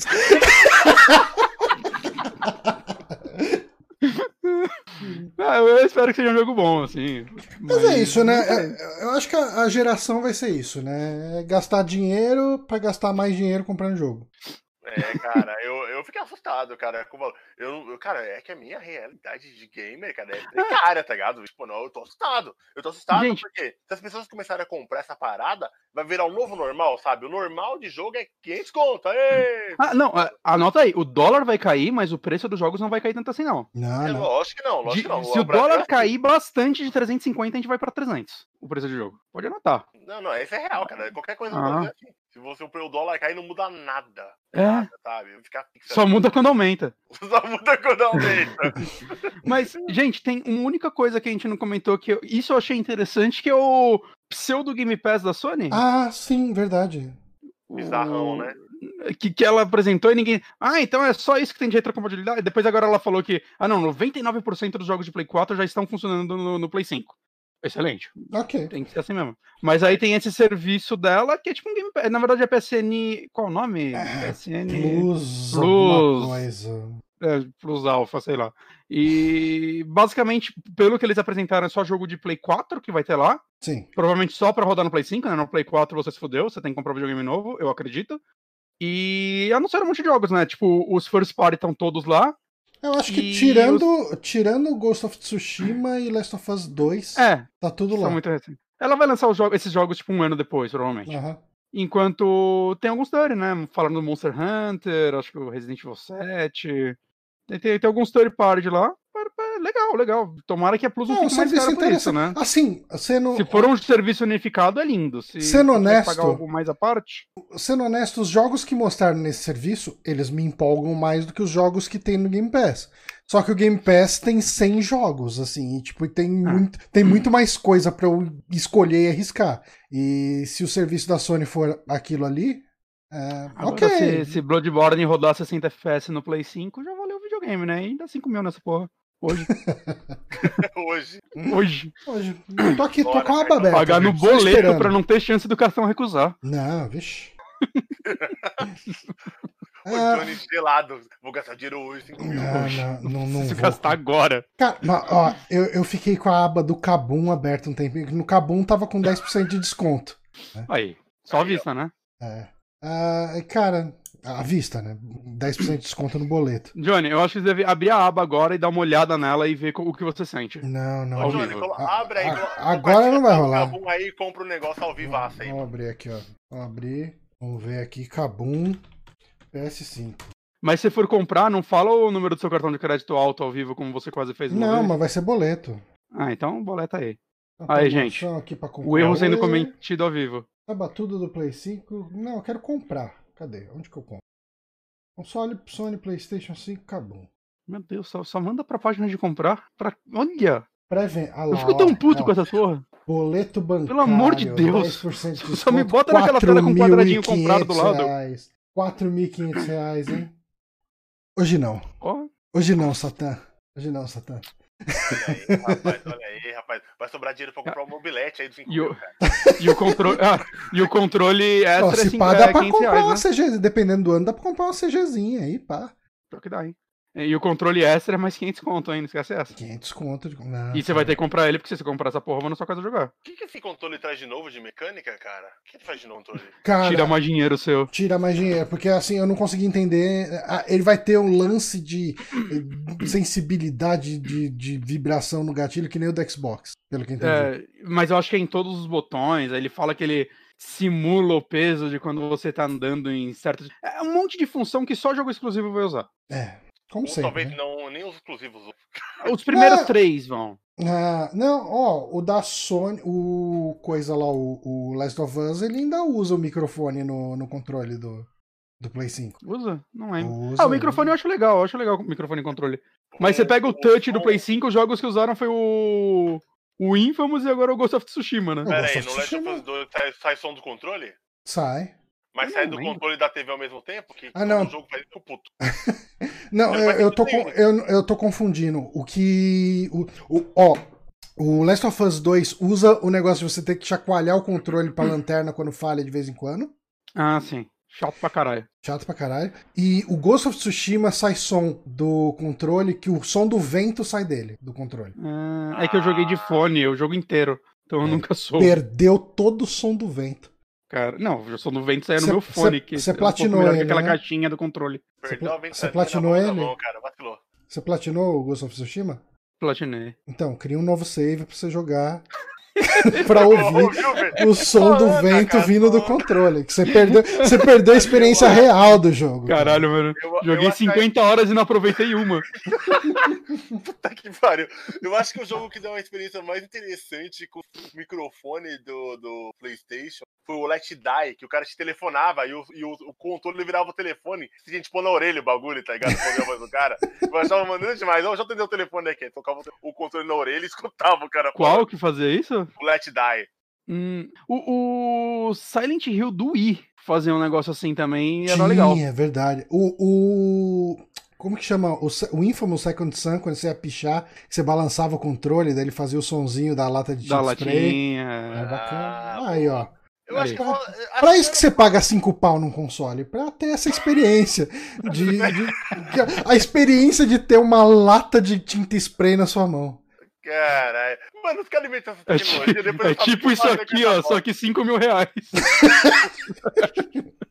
É, maravilha. Bom, beleza. Falando bastante do Play 5. Ninguém comprou o Play 5 aqui. Ninguém falou aqui de Play 5. Mas vamos falar de joguinho, então. Eu queria começar com o Radnas falando de Stardew Valley, cara. Por que você tá jogando esse Stardew Valley? Por que você tá jogando esse jogo, caralho? Por que você tá jogando esse negócio aí, Por que você tá jogando, cara? Tá jogando esse bagulho aí, cara? Tem nada melhor pra fazer, não? Tem nada melhor pra fazer. Primeira coisa, cara, que só aquele jogo de fazendinhas pro Switch, que eu esqueci o nome agora. Qual que é o nome? É o... Animal Crossing, né? Animal Crossing. E eu fiquei puto de inveja porque eu vi todos meus amigos felizes. E eu não podia ser feliz, cara. E eu falei, caralho, velho, os caras tá pirando nisso aqui. Tá todo mundo. Você quer ficar feliz agora? Quero. Stardew Valley é muito mais legal que Animal Crossing. Ah, ótimo, ótimo, ótimo, ótimo. Isso que eu queria ouvir. Se falasse contar, eu ia ficar puto. não, mas eu realmente acho ele muito mais legal que Animal Crossing. E, cara, eu vi aquela parada e eu vi que eu tinha o Stardew Valley aqui na backlist e não tinha jogado. E um dia eu li aqui o videogame com meu namorado em casa e falei, cara, tem jogo de fazendinha. Fazendinha, vamos tentar? E nessa tentativa, cara, a gente 6 horas seguidas. E minha namorada nem é gamer. Sabe? Ele tem multiplayer, né, agora. Quando eu joguei ele, cara, não tinha ainda. Eu tenho essa dificuldade aqui em casa porque minha namorada ela é deficiente visual, tá ligado? Uhum. Então, literalmente, ela não pode jogar nada. Ela Entendi. Não pode jogar nada. Ela não é totalmente cega, mas ela tem uma visão bem estragada, sabe? Uhum. Então, caiu no controle 1 e ela vai acompanhando o que aconteceu na tela. E ela vai narrando o que eu devo fazer e a gente vai jogando tudo dessa forma. Ah, que legal. Entendi. Legal. E maluco, cara, ele traz uma coisa que o videogame raramente traz pra você, que é o jogo que não te pune em nada e só te dá alegria. Verdade. Ele só te dá alegria, cara, e eu adoro isso. Eu adoro, eu fiquei apaixonado pelo jogo, porque todos os momentos de Stardew Valley você está se divertindo e tendo momentos felizes, cara. Não tem dor de cabeça, não estresse, não tem nada, cara. Tudo dá certo, tudo é bom, tudo é alegre. Você tá sempre evoluindo, né? É, você tá sempre avançando, cara, criando. Tipo, é difícil acontecer uma coisa que você fala, puta, deu errado. É quase impossível. E eu nunca tinha jogado um simulador de fazenda nesse nível. E eu joguei ele sem nenhum tutorial, tô jogando ele sem nenhum tutorial, e o jogo, ele é o game design, o level design dele, de evolução, de como tinha as coisas, é muito simples, cara. Que até eu que nunca tinha jogado um simulador desse de fazenda, eu virar e comecei a cuidar da fazenda, e é muito agradável, sabe? E eu gosto muito de... Eu sou nostálgico com gráficos pixelados, assim, né? 2D e tal... RPG Makers da vida, assim. E ele me agrada em isso, cara, tanto de sonora, quanto gameplay, e... Pra um primeiro game que eu joguei de fazer game eu nunca achei que ia gostar desse tipo de jogo, sabe? Um jogo tão bem feito com tanto carinho e por tão poucas pessoas. Eu não sei quantas pessoas fizeram esse game, acho que foram 2, 3 no máximo. Durante anos foi uma só. Acho que pouco antes dele lançar, que ele não tava mais dando conta, não lembro o nome do desenvolvedor. E aí ele conseguiu uma publisher e a publisher deu uma grana pra ele e ele contratou uma galera. Mas acho que durante, sei lá, uns 5 anos o maluco trabalhava nesse jogo sozinho ali. Revezando com o trabalho dele, saca? Cara, ainda bem que agora não precisa trabalhar mais, né, cara? Porque com a grana que esse jogo fez... A empresa dele, acho que ele virou publisher, né? Acho que ele começou a distribuir alguns jogos, se eu não me engano. Eu acho que, cara, e eu sinto falta disso nos videogames, sabe, Bonatti, hoje em dia. É o joguinho que não te pune, que você apenas joga, aperta os botões e fica feliz, sabe? Faz tempo que eu não sinto isso, cara. Fazia tempo. Acho que o último jogo que eu joguei que esse ano foi o Loco Roco, sabe? Aquele das bolinhas coloridas de PSP. Porra, nossa, esse jogo é muito bom, cara. É, cara, é isso. Eu nunca joguei. Eu joguei o de Play 3 e joguei o de PSP também. Cara, o Loco Roco é um jogo que é só felicidade, cara. Você joga, o jogo não tem nada e você se diverte, sabe? E hoje em dia eu tava muito pego em jogo competitivo, sabe? Jogo difícil por causa do canal, hack slash, que eu jogo muito. Eu gostei dessa sensação, sabe? Dessa liberdade de jogar um jogo. Eu fazia tempo que eu não comprava um jogo, eu podia jogar ouvindo podcast, sabe? Sei lá, você pega, joga, e você pode fazer outras coisas. Você pode ouvir uma aula enquanto você joga, pode ouvir um podcast, você pode, sei lá, fazer qualquer porcaria. E ele tem um loop, né, que te pega de uma forma que é sempre, tipo, ele tem o ciclo de dias, né? Aí você vai lá, sei lá, rega as suas plantas que você tem pra regar, conversa com as pessoas que você quer conversar, né? Às vezes tem evento na cidade, ou tem... é aniversário de alguém, você vai dar um presente pra pessoa, né? Tem essas coisinhas. E acaba o dia assim, sei lá, deve levar uns 15, 20 minutos cada dia, não lembro direito. É por aí. E aí você, tipo, sei lá, você olha assim, sei lá, cara, só mais um dia. E aí você joga mais um dia, e você, mas meu tomate vai ficar pronto amanhã, só mais um dia. Porra, só falta mais tanto pra eu conseguir construir meu galinheiro. Só mais um dia eu construo galinheiro, eu paro. Porra, mas agora eu quero cuidar das minhas galinhas. E aí você fica, cara, você vai embora. Exatamente. É muito legal. O que eu gostei do jogo é exatamente porque eu sou um cara, que pra quem me conhece do outro meu podcast, do meu canal, que eu tenho... Eu odeio repetição. Eu odeio Mas a repetição do Stardew Valley, ela consegue me pegar, cara. Porque não parece que você tá perdendo tempo, tá ligado? Você não tá grindando no RPG. Aquele grind de vegetais que você tá fazendo ali tem uma função, sabe? Você, cara, eu tenho que juntar 10 mil pra fazer uma galinha. Eu tenho que juntar 20 mil pra fazer o meu parado de gado lá. Eu tenho que fazer um silo pra fazer comida pras galinhas. Então, essa repetição do dia a dia e esses eventos que acontecem durante o ano, sabe? Tem Natal, tem Páscoa, tem Dia das Bruxas, sabe? Isso vai fazendo ficar. E como é a minha primeira run no jogo, eu não conheço nada. Então, eu não sei que festival que vai ter no mês que vem. Então, puta, o que será que vai ter nesse festival desse mês que vem? Ah, vai ter o festival do ovo, tá ligado? Ah, vai ter o festival do Natal. E eu fico pirado. E uma coisa que... E você vai descobrindo também as micro-historinhas das pessoas que moram aí, né? Isso daí é bem legal. Exatamente. Quando eu descobri que o prefeito tinha perdido a cueca dele dentro da casa da vendedora de leite, eu falei, olha só! Olha só! Onde estava a cueca do cara no quarto da mulher aqui. Da mulher que vende. Então quer dizer que... Justo a leiteira, né? Quem poderia dizer? Justo a leiteira. Quem tá dando leite pra quem? Não sei. Fica a piada aí. Deixa eu te perguntar um negócio. Você compra coisa no Walmart do jogo? Não. Não, é isso aí. É isso tá aí. Certíssimo. Capitalistas vagabundos, certo?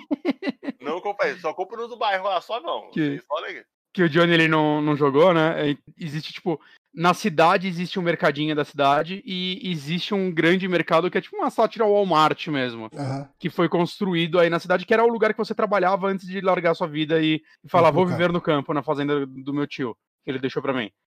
E o lance é que, tipo, você consegue comprar coisas até mais baratas nele, né? Só que se você vai comprando lá, você meio que fode o mercadinho local. E eu caguei, assim, pra essa corporação evil. Eu vou comprar aqui no meu brother, então eu fico mais tempo juntando dinheiro e compro no mercadinho local. Oh, sabe quem é eu assim? Acho que tem consequências. Meu pai é muito assim. É? Cara, meu pai, ele mora entre 2 hipermercado extra. Meu pai compra no supermercado Cisper há 30 anos, assim, tipo, é ali. Caralho. Ele compra no mercado, é mais caro, tem menos variedade, mas ele compra no mercadinho do bairro. Eu só faço isso no jogo, gente. Na vida real, cara, pesa no bolso. Não, cara, eu ainda faço um pouco na vida real, sabe? Tipo assim, eu tento comprar as paradas no bairro, assim, coisa pingada, assim. Não, sim. Eu compro tudo no bairro, cara. Quando eu vou fazer a compra do mês... Aí não tem, né, como, cara? Né? É. Não, coisinha pingada eu concordo. Mesmo porque, cara, eu não tenho saco, tipo... Ah, cara, eu vou num puta mercado pra comprar, sei lá, cara, 2 Coca-Cola e pegar meia hora de fila pra economizar, sei lá, R$4. Estacionamento, a porra toda. É, não. Cara, vai andando ali, na vendinha, compra ali. Vendinha, cara. Falou oi, pô. Tipo, cara, bateu até uma saudade da vendinha lá perto da casa da minha mãe lá. O seu Massami.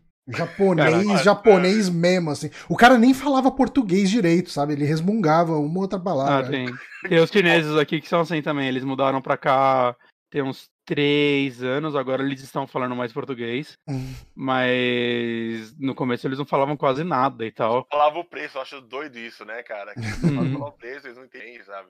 Não, e uma vez eu fui lá comprar cerveja, e foi eu e um amigo meu, o Du, o Johnny conhece, e a gente chegou lá e chegou uma senhora, assim, de uns 70 anos, ela era analfabeta. E ela chegou com uma listinha e ele entregou pra chinesa. E a chinesa não sabia ler português. Puta que pariu. E ela queria, tipo, alecrim. E a chinesa deu pra ela, tipo, pimenta do reino. E aí a gente viu e tal, a gente salvou ela, saca? Porque elas não estavam conseguindo se entender. A chinesa falou, você vai dar qualquer bosta aqui, verde aqui, e vai dar tudo bem. Mas é que só tava gente lá no mercado. Aí a gente viu, assim, elas olhando pra gente, elas mostrando pra gente a lista e o produto. A gente, não é esse não. A gente foi lá, pegou o produto certo. Caramba, que situação bizarra, né, cara? Tipo, a moça, coitada, analfabeta, e a outra, coitada, chinesa, não alfabetizada em português, e precisa se resolver com uma lista de coisa escrita, cara. É uma situação muito infeliz, cara. Ah, cara, a minha mãe também, ela não sabe escrever, tá ligado? Tipo, quando a gente vai fazer a lista de aqui em casa, eu falo assim, mãe, faz a lista. Graças a Deus de tecnologia, o que ela faz? Ela me manda 45 áudios no WhatsApp.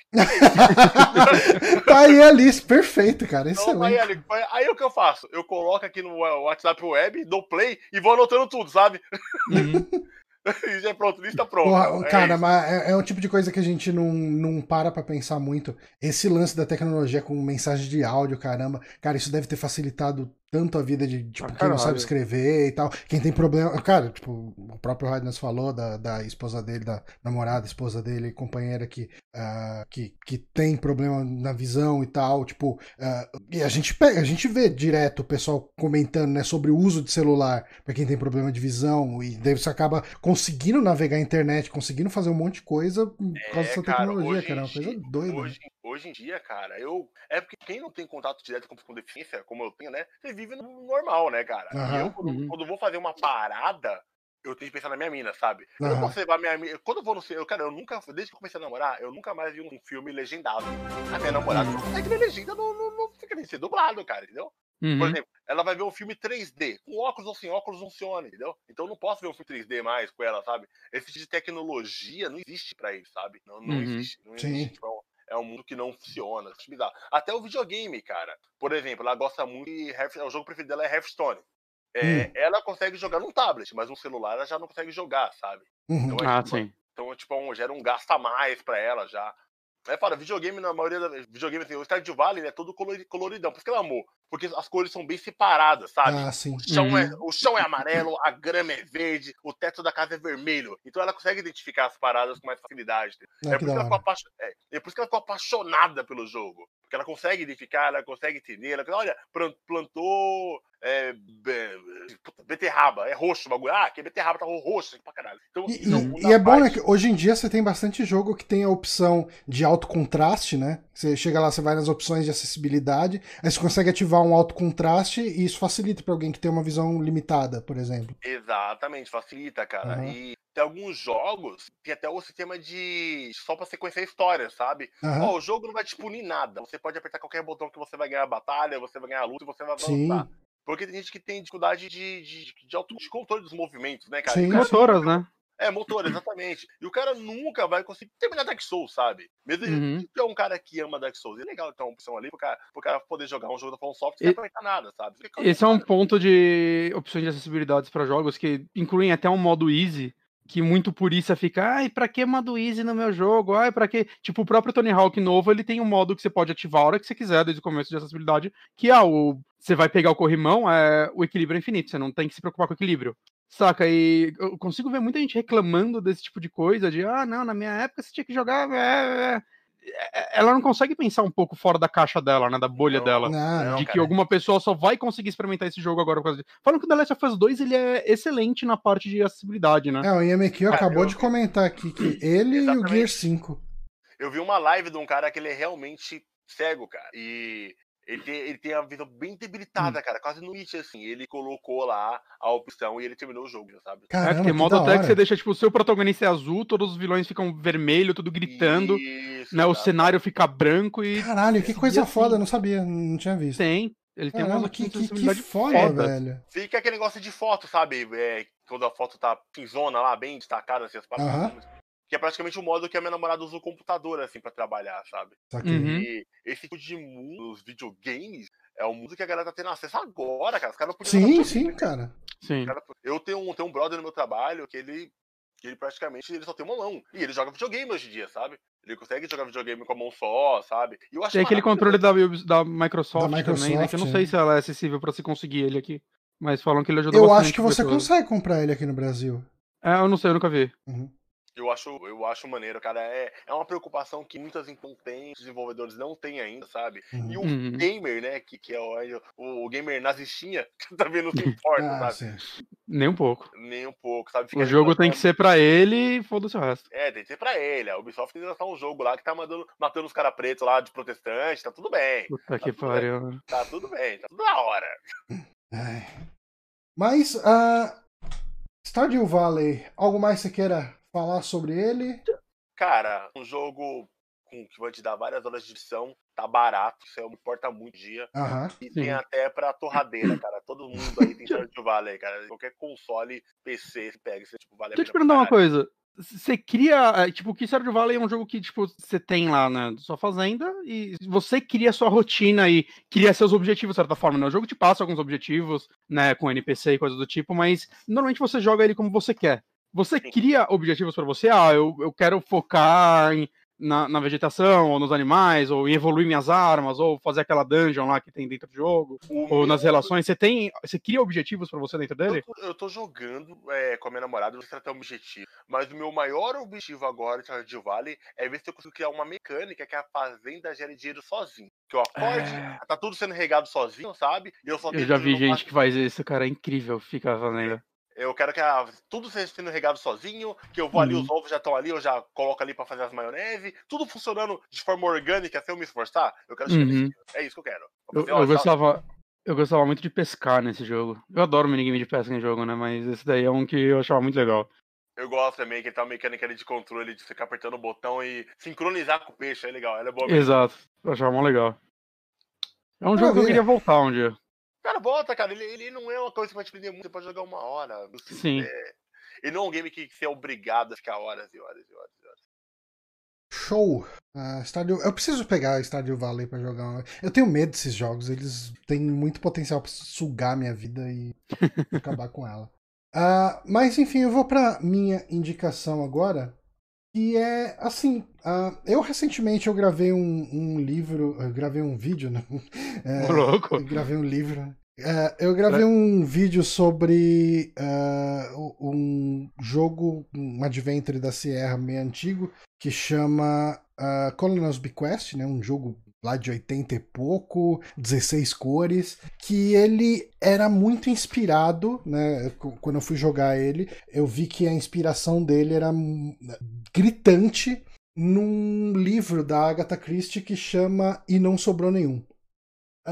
E depois de jogar o jogo e ter ficado fascinado por ele, ter curtido pra caramba, eu fui ler o livro, eu adorei o livro, sim, achei muito, muito legal. E me falaram, muita gente me indicou a série, que é uma minissérie da BBC, que chama And Then There Were None. Eu acho que tem um nome em português, pelo menos na legenda pirata que eu baixei, que é Convite para a Morte. Mas o nome do livro em português aí não sobrou nenhum. Ele teve um nome... quando ele foi lançado na Inglaterra, o livro, ele chamava Ten Little Niggers. E... quando eles foram lançar esse livro nos Estados Unidos, os caras falaram, essa palavra a gente não pode usar aqui não, nem fudendo. Vocês estão maluco que a gente vai chamar o livro de Ten Little Niggers, né? Tipo... é uma bosta. Vocês são muito doidos, vocês acham... E, cara, você olha a capa... Mas na Inglaterra tem outro significado e... É mais ou menos um pouco daquilo que a gente vê quando você vê o japonês fazendo blackface... que pra eles não tem peso nenhum, porque eles não têm uma população negra lá, então eles não entendem o que é um preconceito em cima de uma população, então, tipo, pra eles não ter o peso do preconceito, tipo, você não vê uma galera sendo segregada lá na Inglaterra, ou pelo menos não com o mesmo peso que acontece nos Estados Unidos, onde você tem bairros negros, você teve toda a questão de, vamos colocar, entre aspas, mas não é, né? Teve durante muito tempo uma questão de apartheid nos Estados Unidos, onde negros não podiam frequentar os mesmos lugares que brancos. Isso está até sendo abordado, né, no Lovecraft Country, a série lá que é produzida pelo Jordan Peele, né? Mas enfim, o fato é que o livro saiu nos Estados Unidos com o nome de E Não Sobrou Nenhum, né? And Then There Were None. E sobre o que se trata essa história, né? Cara, é uma premissa que pode parecer manjada hoje em dia, mas essa é a obra que tornou isso manjado. Essa é a obra que todo mundo se inspirou para pegar essa premissa. Basicamente, você tem que 10 pessoas são convidadas para uma mansão que fica no meio de uma ilha, e para uma festa, para um evento, para descansar. Cada uma recebe um convite de um jeito ligeiramente diferente. Por exemplo, você tem um médico, daí na carta que ele recebe fala, eu sou o senhor Owen, a minha esposa está com um problema de saúde, mas ela se recusa a ir no médico, eu vou fazer uma festa aqui em casa, gostaria que você viesse e desse uma olhada nela, mas para ela não ficar Pra ela não ficar, como se diz, assustada, né, de ir no médico, não ficar preocupada com isso. E daí você tem, por exemplo, você tem um general, e daí uma antiga amiga dele manda carta, fala, não sei o que, eu vou estar nessa mansão, eu consegui pra você ir também, vai lá, aparece comigo, pá. Você tem uma mulher que é professora, né, ela é meio que a protagonista, entre aspas, aí, que é uma professora, e daí ela recebe um emprego temporário de secretária do Sr. Owen, né, que é o dono da casa. Bom, fato é que as 10 pessoas acabam indo pra essa mansão, e elas chegam lá e falam, achei que fosse encontrar minha amiga aqui, cadê o meu chefe, né, cadê o cara que me contratou como secretário, o cara não tá aqui e tal, todo mundo começa a achar meio estranho. É feito um jantar, e durante o jantar, o mordomo é orientado a tocar um disco, e nesse disco vem uma voz de uma pessoa estranha, e ela fala, fulano de tal, você é culpado da morte de não sei quem. Fulano de tal, você é culpado pela morte de 20 pessoas na expedição de não sei onde. E ele fala de cada um desses convidados como sendo responsável por uma ou mais mortes, né? E ele fala que essas pessoas vão ser julgadas ali, naquele lugar. E o que acontece é que essas pessoas elas vão morrendo ao longo da história, né? É o jantar Battle Royale. É um pouco isso, assim. E existe um poema, né? Na versão original o poema era justamente o poema dos 10 negrinhos, e na versão mais atual virou os 10 soldados, né? E cada um... Deixa eu ver se eu acho aqui. Poema 10 soldados. Vamos ver se eu... Aí você tem... Vou pegar aqui o... Vamos ver se ele... Ok. 10 soldadinhos saem pra jantar. A fome os move. Um deles se engasgou e então sobram 9. 9 soldadinhos acordados até tarde. Mas nenhum está afoito. Um deles dormiu demais e então sobraram 8. 8 soldadinhos vão passear e compram chiclete. Um não quis mais voltar, então sobram 7. 7 soldadinhos vão rachar lenha. Mas eis que um deles cortou-se ao meio, então sobraram 6. 6 soldadinhos com a colmeia, brincando com afinco. A abelha pica um, então sobram 5. 5 soldadinhos vão ao tribunal ver julgar o fato. Um ficou em apuros, então sobraram 4. 4 soldadinhos vão ao mar. Um não teve vez, foi engolido pelo arenque defumado, então sobraram 3. 3 soldadinhos passeando no zoo, vendo leões e bois. O urso abraçou um, e então sobraram 2. 2 soldadinhos brincando ao sol, sem medo algum. Um deles se queimou, então sobrou só 1. Um soldadinho ficou sozinho, só resta 1. Ele se enforcou e não sobrou nenhum. E daí você tem esse poema em cada um dos quartos onde os hóspedes vão ficar. E, sem dar muito spoiler, durante o jantar, uma das pessoas se engasga e morre. E daí você pega que é justamente ali. 10 soldadinhos saem para jantar, a fome os move, um deles se engasgou, então sobraram 9. Então, cada uma das pessoas vai morrendo meio que de acordo com o poema, e eles ficam tentando identificar quem é. Assim, uma coisa que eles descobrem já no começo é não tem mais ninguém na ilha. Então o assassino tem que ser um de nós. E toda a trama gira em torno dessas pessoas tentando descobrir quem é o assassino, né? Conforme vai acontecendo esse jantar. E, cara, é uma história... Assim, o Bonatti sabe muito bem, eu sou péssimo lendo livro. Eu sou muito preguiçoso para ler livro, eu perco o foco muito fácil, eu abandono no meio, eu sou uma desgraça para ler livro, mas esse aqui, cara, foi assim, acho que em 2 semanas eu li inteiro. Eu acabei ouvindo o audiobook, mas se eu tivesse lendo, eu teria acompanhado o mesmo ritmo. É uma história fantástica, assim, é muito, muito legal. E a adaptação da série, né, que é o que eu queria falar aqui, eu acho que ela é muito fiel em 90% dela, e as coisas que ela adapta, eu acho que ficam melhores pra ser uma série, sabe? Tipo, tem coisas que eu vi e falo, putz, mas tem essa parte aqui que tem toda uma carta sendo lida sobre toda uma situação que aconteceu. Como eles vão fazer? Daí eles botam o personagem explicando, sabe? Tipo, o personagem conversando com outra pessoa e falando o que ele tá fazendo, o que ele fez, o que ele deixou de fazer. Eu falo, nossa, isso funcionou muito melhor pra série, porque se fosse mostrar alguém lendo a carta, ia ser chato pra caramba. Sim, essa adaptação, tipo de adaptação é importante, esse de linguagem mais rápida. Você precisa saber com o que você tá lidando, né, cara? Você precisa saber que, ok, tipo, numa série as coisas vão funcionar de um jeito diferente. Sobre o livro, eu tenho uma pergunta, que é uma coisa. Claro, claro. Quantas páginas do livro? O problema é que eu li no Kindle, e o Kindle ele não marca página, né? Ele marca posições, mas eu acho que são em torno de umas 200. Deixa eu dar uma olhada ali. Eu vi agora na Amazon, acho que tem 300 e pouca. É um livro curto. 323 páginas. É, ele não é muito longo, não. Tipo, não é um Senhor dos Anéis, não é um volume de Senhor dos Anéis que é 600 páginas. Mas eu acho que, assim, como ele é uma história muito tensa, você consegue ler ele de um jeito muito agradável, sabe? Tipo, você quer saber pra onde vai a história o tempo inteiro. Uhum. Tipo, e ele não tem barriga, sabe?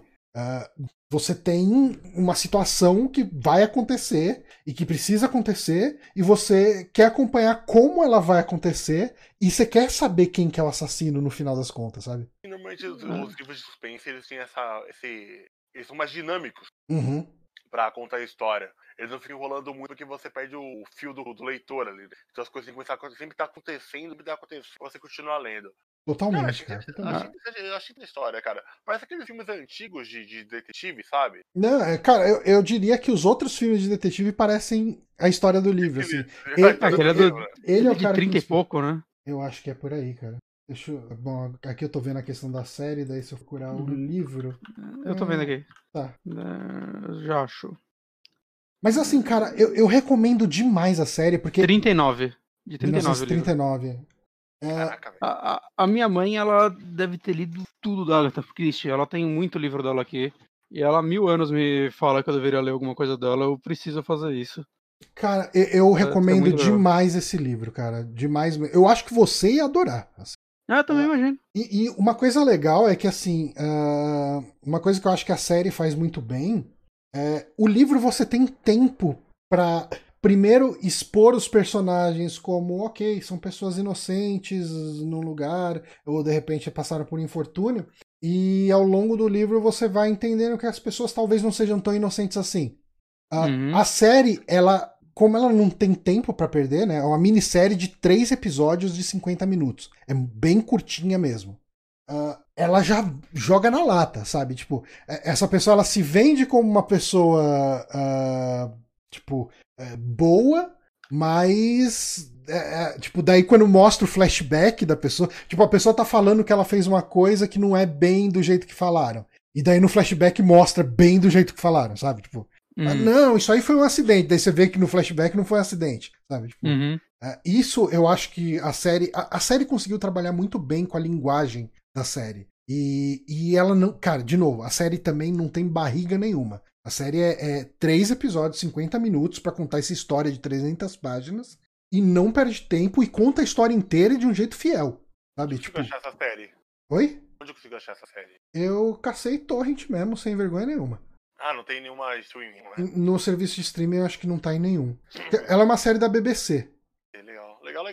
Legal, cara, é porque eu não sou um grande nada longo demais, sabe? Eu também tenho um pouquinho de preguiça, dependendo das coisas. Eu tenho déficit de atenção, cara, então minha doença não deixa. Ver um negócio que vai ter uma vida, sabe? Eu vou me distrair, eu vou querer fazer um monte de coisa ao mesmo tempo. Então, eu preciso de umas coisas assim, né? Uma série de episódios, séries de 10 episódios, de 8 episódios, eu acho maravilhoso. E livros curtos, né, cara, de 30 páginas que eu acho que é o ideal, assim, pra leitura, sabe?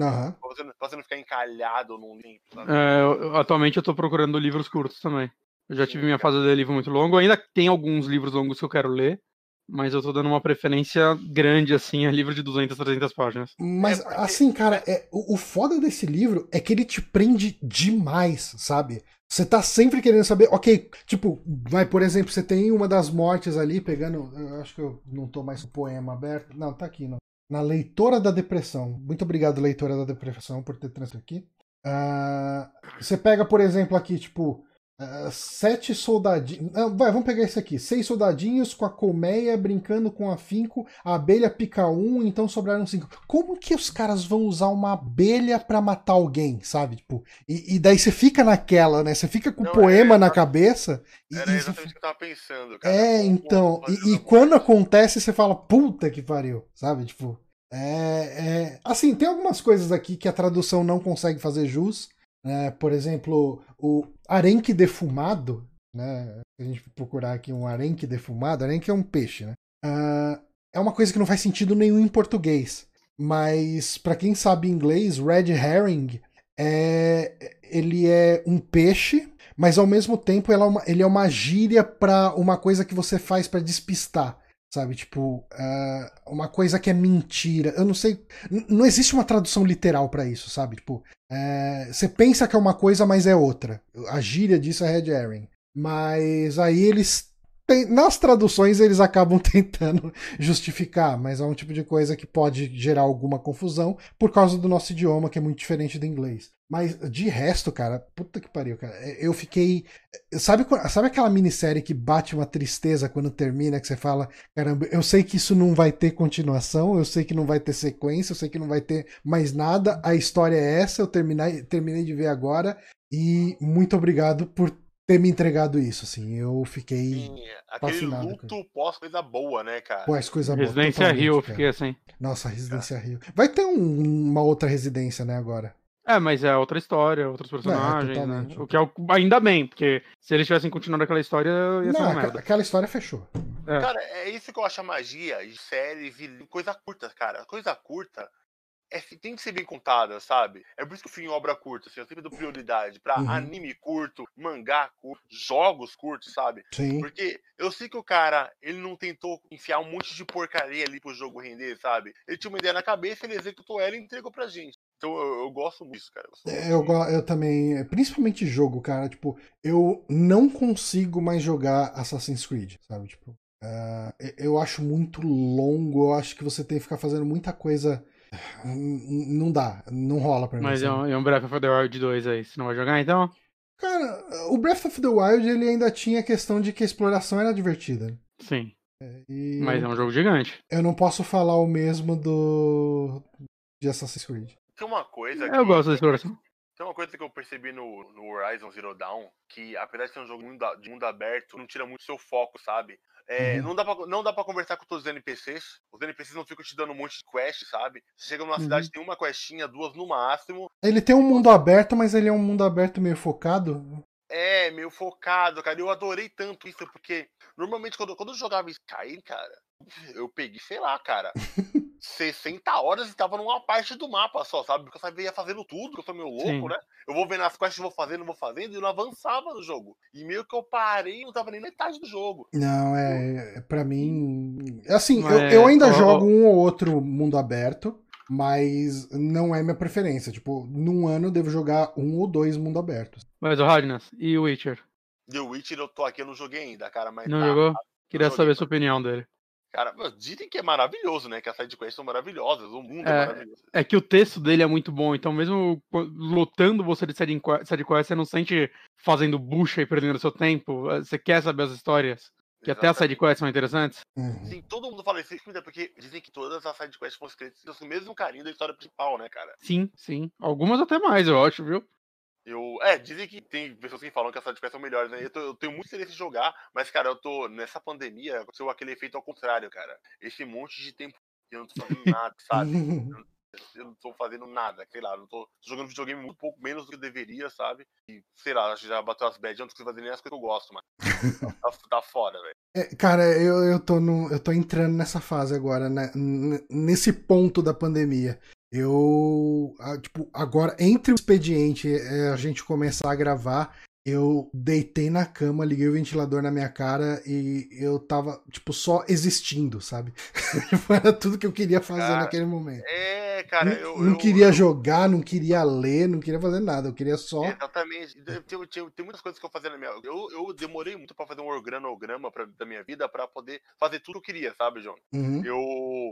Eu lia no trabalho, certo? Porque quando eu trabalho com telefone, com headset na cabeça, eu posso de boa deixar um livro aberto ali e vou conversando com os clientes e vou lendo. Eu lia muito no trabalho.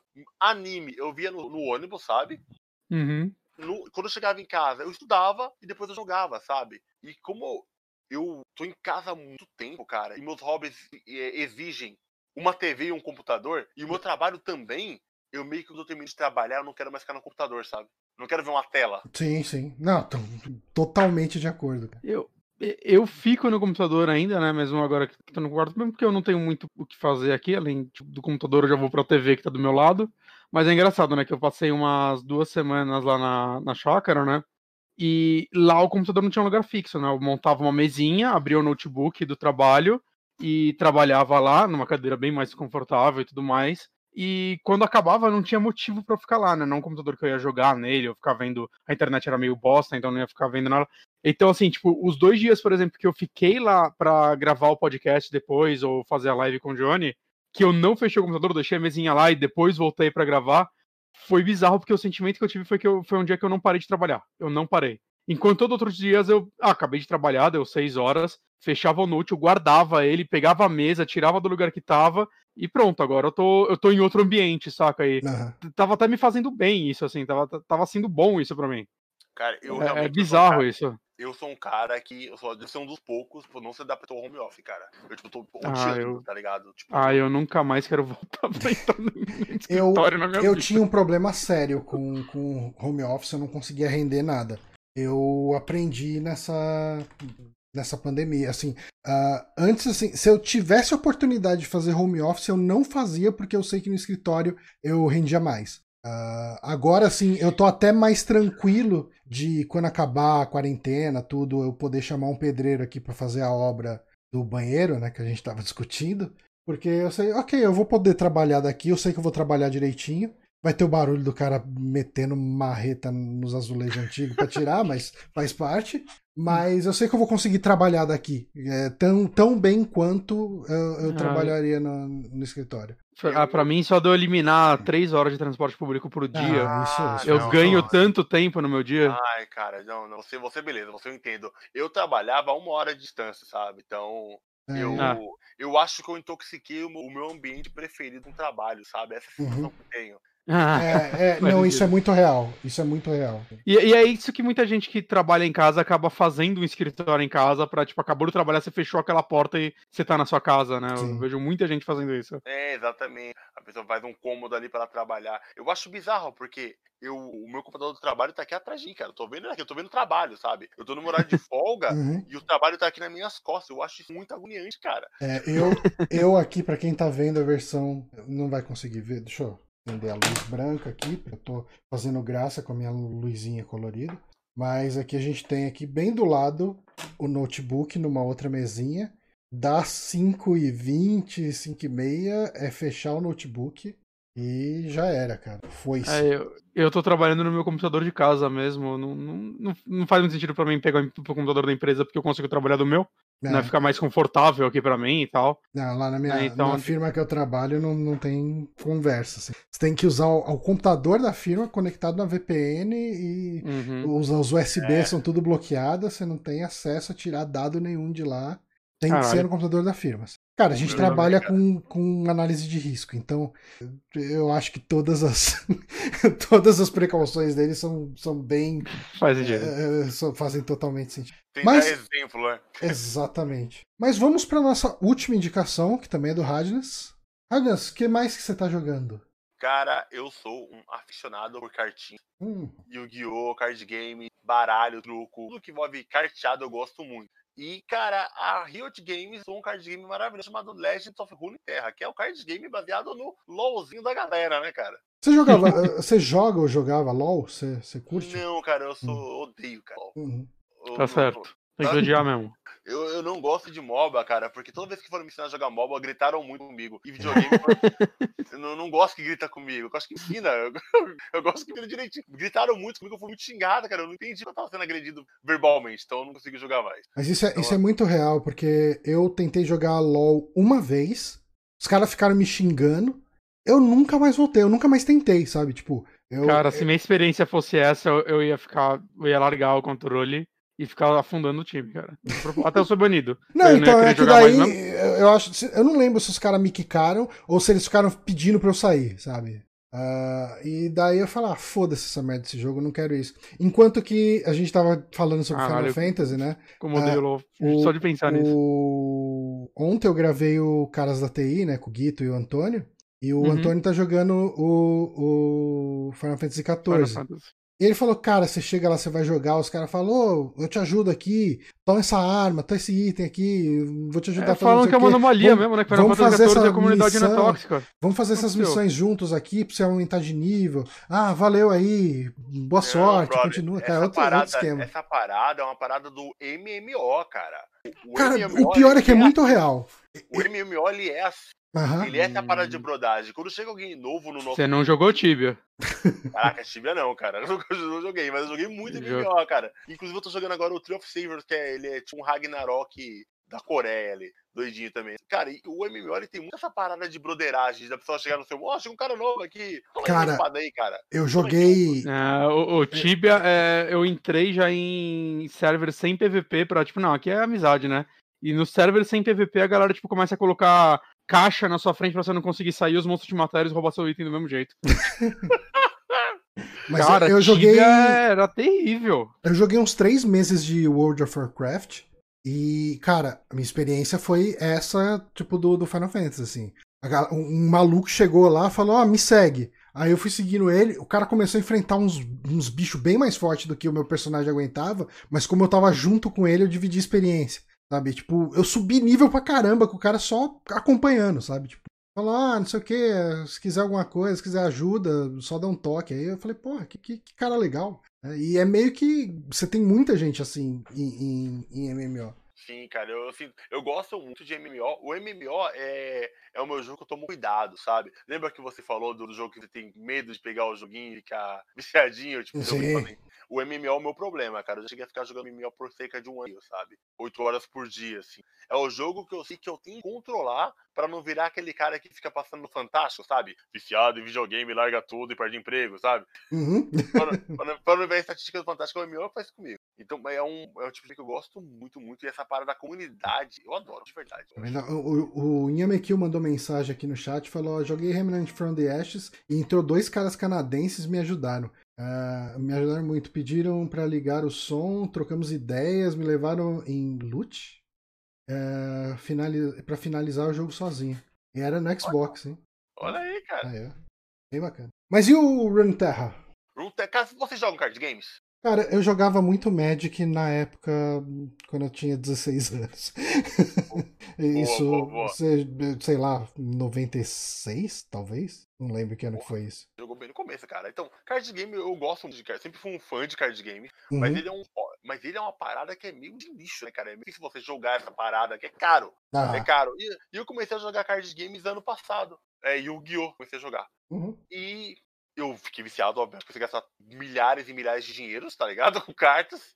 E só que na parte do digital, o card game sempre foi uma coisa muito triste. Muito triste, cara. Bem merda. Esse card game digital é merda. Cara, eu lembro que na época que eu jogava Magic, tipo, anos 90, eu fui jogar um Magic online e eu achei horroroso, assim. Eu sei que o Magic que existe hoje é muito mais bem feito e tal, mas o Magic lá nos anos 90, começo dos anos 2000, era nojento, cara. Devia ser mesmo, cara, porque até o Magic de hoje em dia ele tá meio porquinho, também não dá uma jogada, não achei tão legal o jogo deles online. Uhum. E eu joguei um pouco de Magic, eu joguei Hearthstone, que foi um dos maiores sucessos, eu joguei Yu-Gi-Oh! Duel Link e todos eles travavam num problema, cara, que é o Pay to Win. Mais cedo ou mais tarde, chega um momento que o jogo fala, brother, se não soltar uma moeda aqui, você não vai. Você não vai aguentar com esses caras aqui. E quando a Riot chegou, ela falou, gente, aqui quando vem com a gente que vai ser free to play mesmo, de verdade, você vai ganhar as cartas jogando. E eu, macaco velho de card game, falei, cara, é mentira, velho. É mentira, e tá bom, o Riot eu vou instalar aqui, mas é mentira, você não vai me dar as cartas de graça. E 4 meses de jogo eu completei a coleção. Caramba, caraca. Eu consegui completar a coleção com todas as cartas de um jogo de cartas online. Eu fiquei muito feliz com isso. E, tipo, é uma coisa que não existe no mercado, cara. Essa parada da Riot incentivar a gente até as cartinhas, a jogar. Ele não é um jogo que você vai ficar se matando pra jogar, pra completar as cartas, tá? Toda semana, todo dia você ganha. Se você ganha, se você luta e ganha, você ganha XP. Se você perde, você ganha XP. Se você luta contra um amigo, você ganha XP. Se você luta contra um robô, você ganha XP, entendeu? Uhum. E esse XP você junta, no final de toda quinta-feira tem um baú, você pega esse XP e você abre. E vem carta pra cacete, sabe? Não. Mas muita carta. E ainda vem um shard, né? Poeirinha pra fazer cartas novas. Que você vai lá e faz, cara, enquanto mesmo tem coleção. Então é a prova que o Legends of Runeterra é realmente um card game to play, cara. Eu não sou um cara que joga 24 horas. Eu jogo ali eu faço as missões do dia, normalmente, sabe? Uhum. Jogo ali umas 4, 5 partidas por dia, que é coisa rápida. E, cara, é competição. Questão de card game, cara, eu gosto muito, né? Eu não sou fã de LoL. O card game que eles trouxeram, ele é um card game diferente do que a gente tá acostumado a jogar, né? É, uma coisa que chamou a atenção é que durante os turnos que você vai jogar... Não sei se você já jogou Hearthstone? Eu joguei bem pouquinho, mas... Eu joguei um pouco, assim, eu devo estar jogando umas 2 semanas, tem uns 2 anos, assim. Sim, mas aí eu dei uma cansada. É porque se você não pega, se você não gosta muito, você não consegue aprender. Cara, o card game é uma coisa que a gente chama de atropelar, sabe? Que é tipo assim, puta, cara, você tá sem nada pra jogar na mesa e tá no turno do inimigo, o cara vai descer um de bicho de uma vez e vai te esmagar, sabe? Você tá com a mesa vazia.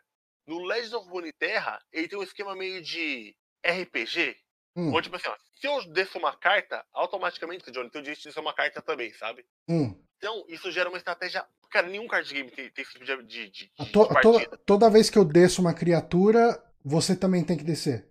Eu também tenho o direito de fazer um movimento. No seu turno, sabe? Tá. Tá o seu turno de bater, você desceu uma carta. E, Leandro, eu vou fazer o quê? Cara, eu vou descer uma carta também. Olha, ele soltou uma magia. Você vai fazer o quê? Eu vou soltar uma magia pra parar a sua magia. E essa trocação, sabe? Isso evita acontecer o atropelamento, né? Do cara te esmagar em um turno. Esmagar você, destruir você. Mas assim, pra eu baixar... Eu não sei... Minha experiência com jogo de carta é praticamente o Magic. O Magic tem todo o lance de você ter o mana... pra chamar suas criaturas, pra soltar feitiço, etc. Sim. Qual que é a sua limitação aqui pra não sair chamando um monte de coisa? Cara, no Runeterra também tem o sistema de mana, ele é um mana muito semelhante ao Hearthstone, que dá aquela 1 de mana no turno 1, certo? Você pode baixar a bolsa, passa o turno pro inimigo, os dois vão ganhar 2 de mana. Você pode baixar a bolsa de 2 de mana. E cada turno vai aumentando a mana até chegar no nível 10, que são as cartas mais caras ali. Tá. Então, essa nivelação de mana impede de você fazer um massacre nos primeiros turnos, né, cara? E a Riot, cara, eu acho maravilhoso. Eu nunca tinha jogado pra valer nada da Riot. Eu joguei ali os MOBAs rapidinho, mas todo mundo falava muito bem do trabalho dela referente ao competitivo, né, cara? Certo. Referente ao competitivo, que eles tomam muito cuidado com o jogo dele, pra ser equilibrado. Ele tem muita referência disso. E é incrível como a Riot, ela escuta a comunidade, velho. Eu tô maluco com isso, porque quando chegou ali o Hearthstone, o Runeterra, uma das coisas que eu tinha é que você descer a carta subia e fazia um som de pedra caindo, uma animação bem linda, sabe? E a comunidade falou, cara, tá muito lento isso, hein, Riot? Cara, eu acho que em 4 dias... Não, cara, tá os community managers da Riot são foda, os caras estão sempre de olho e o feedback deles é muito rápido. É muito rápido, eu acho que em 1 semana... Aí, gente, o jogo está 2 vezes mais rápido. Que? Como assim? Vou jogar, cara, eu pensei até que o meu jogo tava legal, tava com defeito, de tão rápido que tava, nossa, acredito. Aí eles vão lá e ficam vendo, ó, gente, a gente reclama, ó, tal deck, cara, tá com um combo que tá meio agressiva. Tipo, essa semana eu descobri um combo infinito, sabe? O cara fazia um combo aqui, ele colocava uma carta na mesa, aí essa carta, ela fazia você e eu fazer um draw, né, que é sacar uma carta. Certo. E depois ela descia outra carta que fazia uma cópia dessa carta e sacar carta. E ele descia essa carta e fazia comprar mais cartas. Ele fazia um loop infinito, sabe? E nisso o cara sequestrava a partida. O que ele fazia? Ele fazia, sei lá, 30 jogadas na sua vez. Ele podia fazer, até você falar assim, mano, eu cansei, eu vou desligar o jogo, sabe? E assim que avisaram a Riot, acho que 4 dias depois, gente, atualização. Agora só dá pra fazer tantos magia repetida num turno, sabe? Ah, legal. Eles são muito rápidos de solucionar problema, cara. Eu não tô acostumado com isso. É bom, isso é uma coisa muito boa, porque se você for pensar na época do Magic, quando tinha uma carta que era mega roubada, né? Eu acho que a maior lenda de todas era a tal da Black Lotus, né? Sim. Que era uma carta que você podia ganhar uma partida no primeiro turno. A carta era banida em campeonato, mas é papel, né? É tipo, tem que ter um campeonato oficial onde alguém vira e fala não pode usar essa carta. Quando você tem um jogo digital, o cara baixou a regra lá no jogo, ninguém consegue mais, acabou. Acabou, cara, acabou. Eles solucionam de rápido isso, entendeu? Isso é uma coisa bem legal desses card games digitais. Uma coisa que eu tinha um problema do Duel Links, apesar de ser um card game digital, por exemplo, faz quanto o cara inventa um deck onde os 3 dragões de branco de olhos azuis estão destruindo tudo. Uhum. E, mano, esse deck tá quebrado, né? Tá destruindo o jogo. A Konami, ela meio que tem uma regra que ela não pode modificar as cartas, sabe? Eu não posso fazer um dragão branco de olhos azuis mais fraco. Então o que a Konami faz? Olha, em vez de usar um dragão branco, em vez de usar 3 dragão branco, agora só pode usar 2. Agora só pode usar 1, sabe? E meio que fica destruindo o baralho da galera. Aqui no Runeterra é diferente, no card game digital. Bom, essa carta aqui tá muito forte. Ela tem 5 de ataque e 5 de defesa. E ela dá cura. Tá bom, gente. Ela vai continuar dando cura, mas a gente vai deixar ela com 3 de ataque e 2 de defesa, sabe? Uhum. Eles modificam a carta. Eles podem modificar a carta. Isso é muito bom, cara. É legal que você deixa o jogo competitivo. As pessoas continuam tendo vontade de jogar. É o que precisa, né, cara? Exatamente. É uma coisa que eu acho muito legal, porque como é um passatempo que envolve dinheiro, né? O card game. Sim. Por exemplo, quando eu tava jogando Hearthstone, eu demorei muito tempo pra fazer meu deck. Sei lá, cara, demorei anos pra juntar o pozinho ali de graça e fazer meu deck. E assim que eu montei ele, 3 meses depois, 4 meses depois, a carta foi banida. As cartas foram banidas, sabe? Uhum. Foram modificadas, acabaram com o deck. Eu falei, cara, eu não vou jogar mais 1 ano e meio, tá pó, sabe? Pra fazer carta. E também não vou pagar numa expansão de Hearthstone que é R$300. É o preço de um jogo fechado, sabe? Porque se é um free to play, eu não quero pagar nada. Não quero pagar por isso. O lance da transação em dinheiro no Runeterra é pra você comprar booster? Não, cara, isso que é mágico. Olha só como você monta o seu deck no Hearthstone. Vou comparar bastante. Você vai lá, pega R$300, os caras te dão um monte de pacotinho, você fica abrindo esse pacotinho e vindo carta na sorte, sabe? Opa, vem a que eu quero, vem a que eu não quero, vem a que eu quero, vem a que eu quero. Ah, essa eu não quero, essa eu quero, essa que eu tenho repetido, puta que merda, sabe? Uhum. No Runeterra, não. Os caras te dão um pozinho e você fala, eu quero essa carta aqui. Você monta a carta que você quer. Você monta a carta que você quer, cara. Isso é incrível. Mas, assim, eu imagino que tem uma forma de gastar dinheiro nele. Sim, tem. Você pode comprar tabuleiro, a mesinha, né? Pra você jogar. Você pode comprar emoticon pra você comunicar na batalha. Você pode comprar... Se você quiser comprar pozinho pra fazer carta... Você pode ok. Também, né? Então você consegue gastar dinheiro pra ter o pozinho pra fazer craft de carta. Pode. Okay. Você pode comprar até o pozinho pra comprar a carta que você...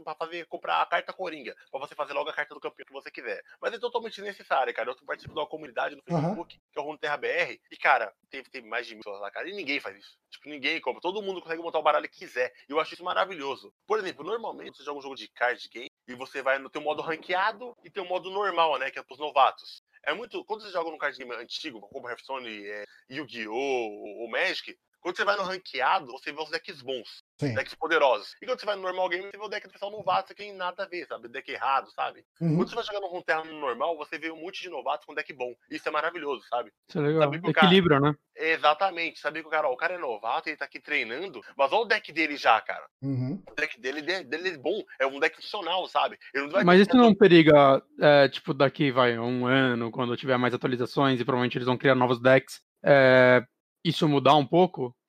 Cara, eu acho que com o passar do ano, quanto mais cartas chegarem, que é o defeito de todo card game, fica mais difícil manter um jogo equilibrado. Eu acho que todo card game tá fadado a isso, sabe?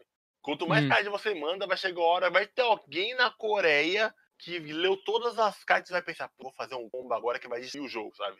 E ele vai abusar daquele combo, igual estavam fazendo agora. Mas como é um card game que você pode mandar assim o código e deixar aquela carta mais fraca, eu acho meio difícil você destruir o jogo, sabe? Pra sempre. E as pessoas, a nível das pessoas abandonarem o jogo, sabe? Eu acho difícil. Isso aqui. Cara, ele é muito bonito, né? Ele é bem bonito. E a dublagem, cara, é maravilhosa. Os heróis, eles conversam um com o outro, sabe? Durante a batalha, é muito louco. Você coloca ali o herói na mesa, chega outro herói, eles conversam. Você sabe quem namora com quem é inimigo de quem. É muito louco. Então, tem o Lucian e outra menininha que são um casal. E pro Lucian evoluir, você tem que matar a esposa dele.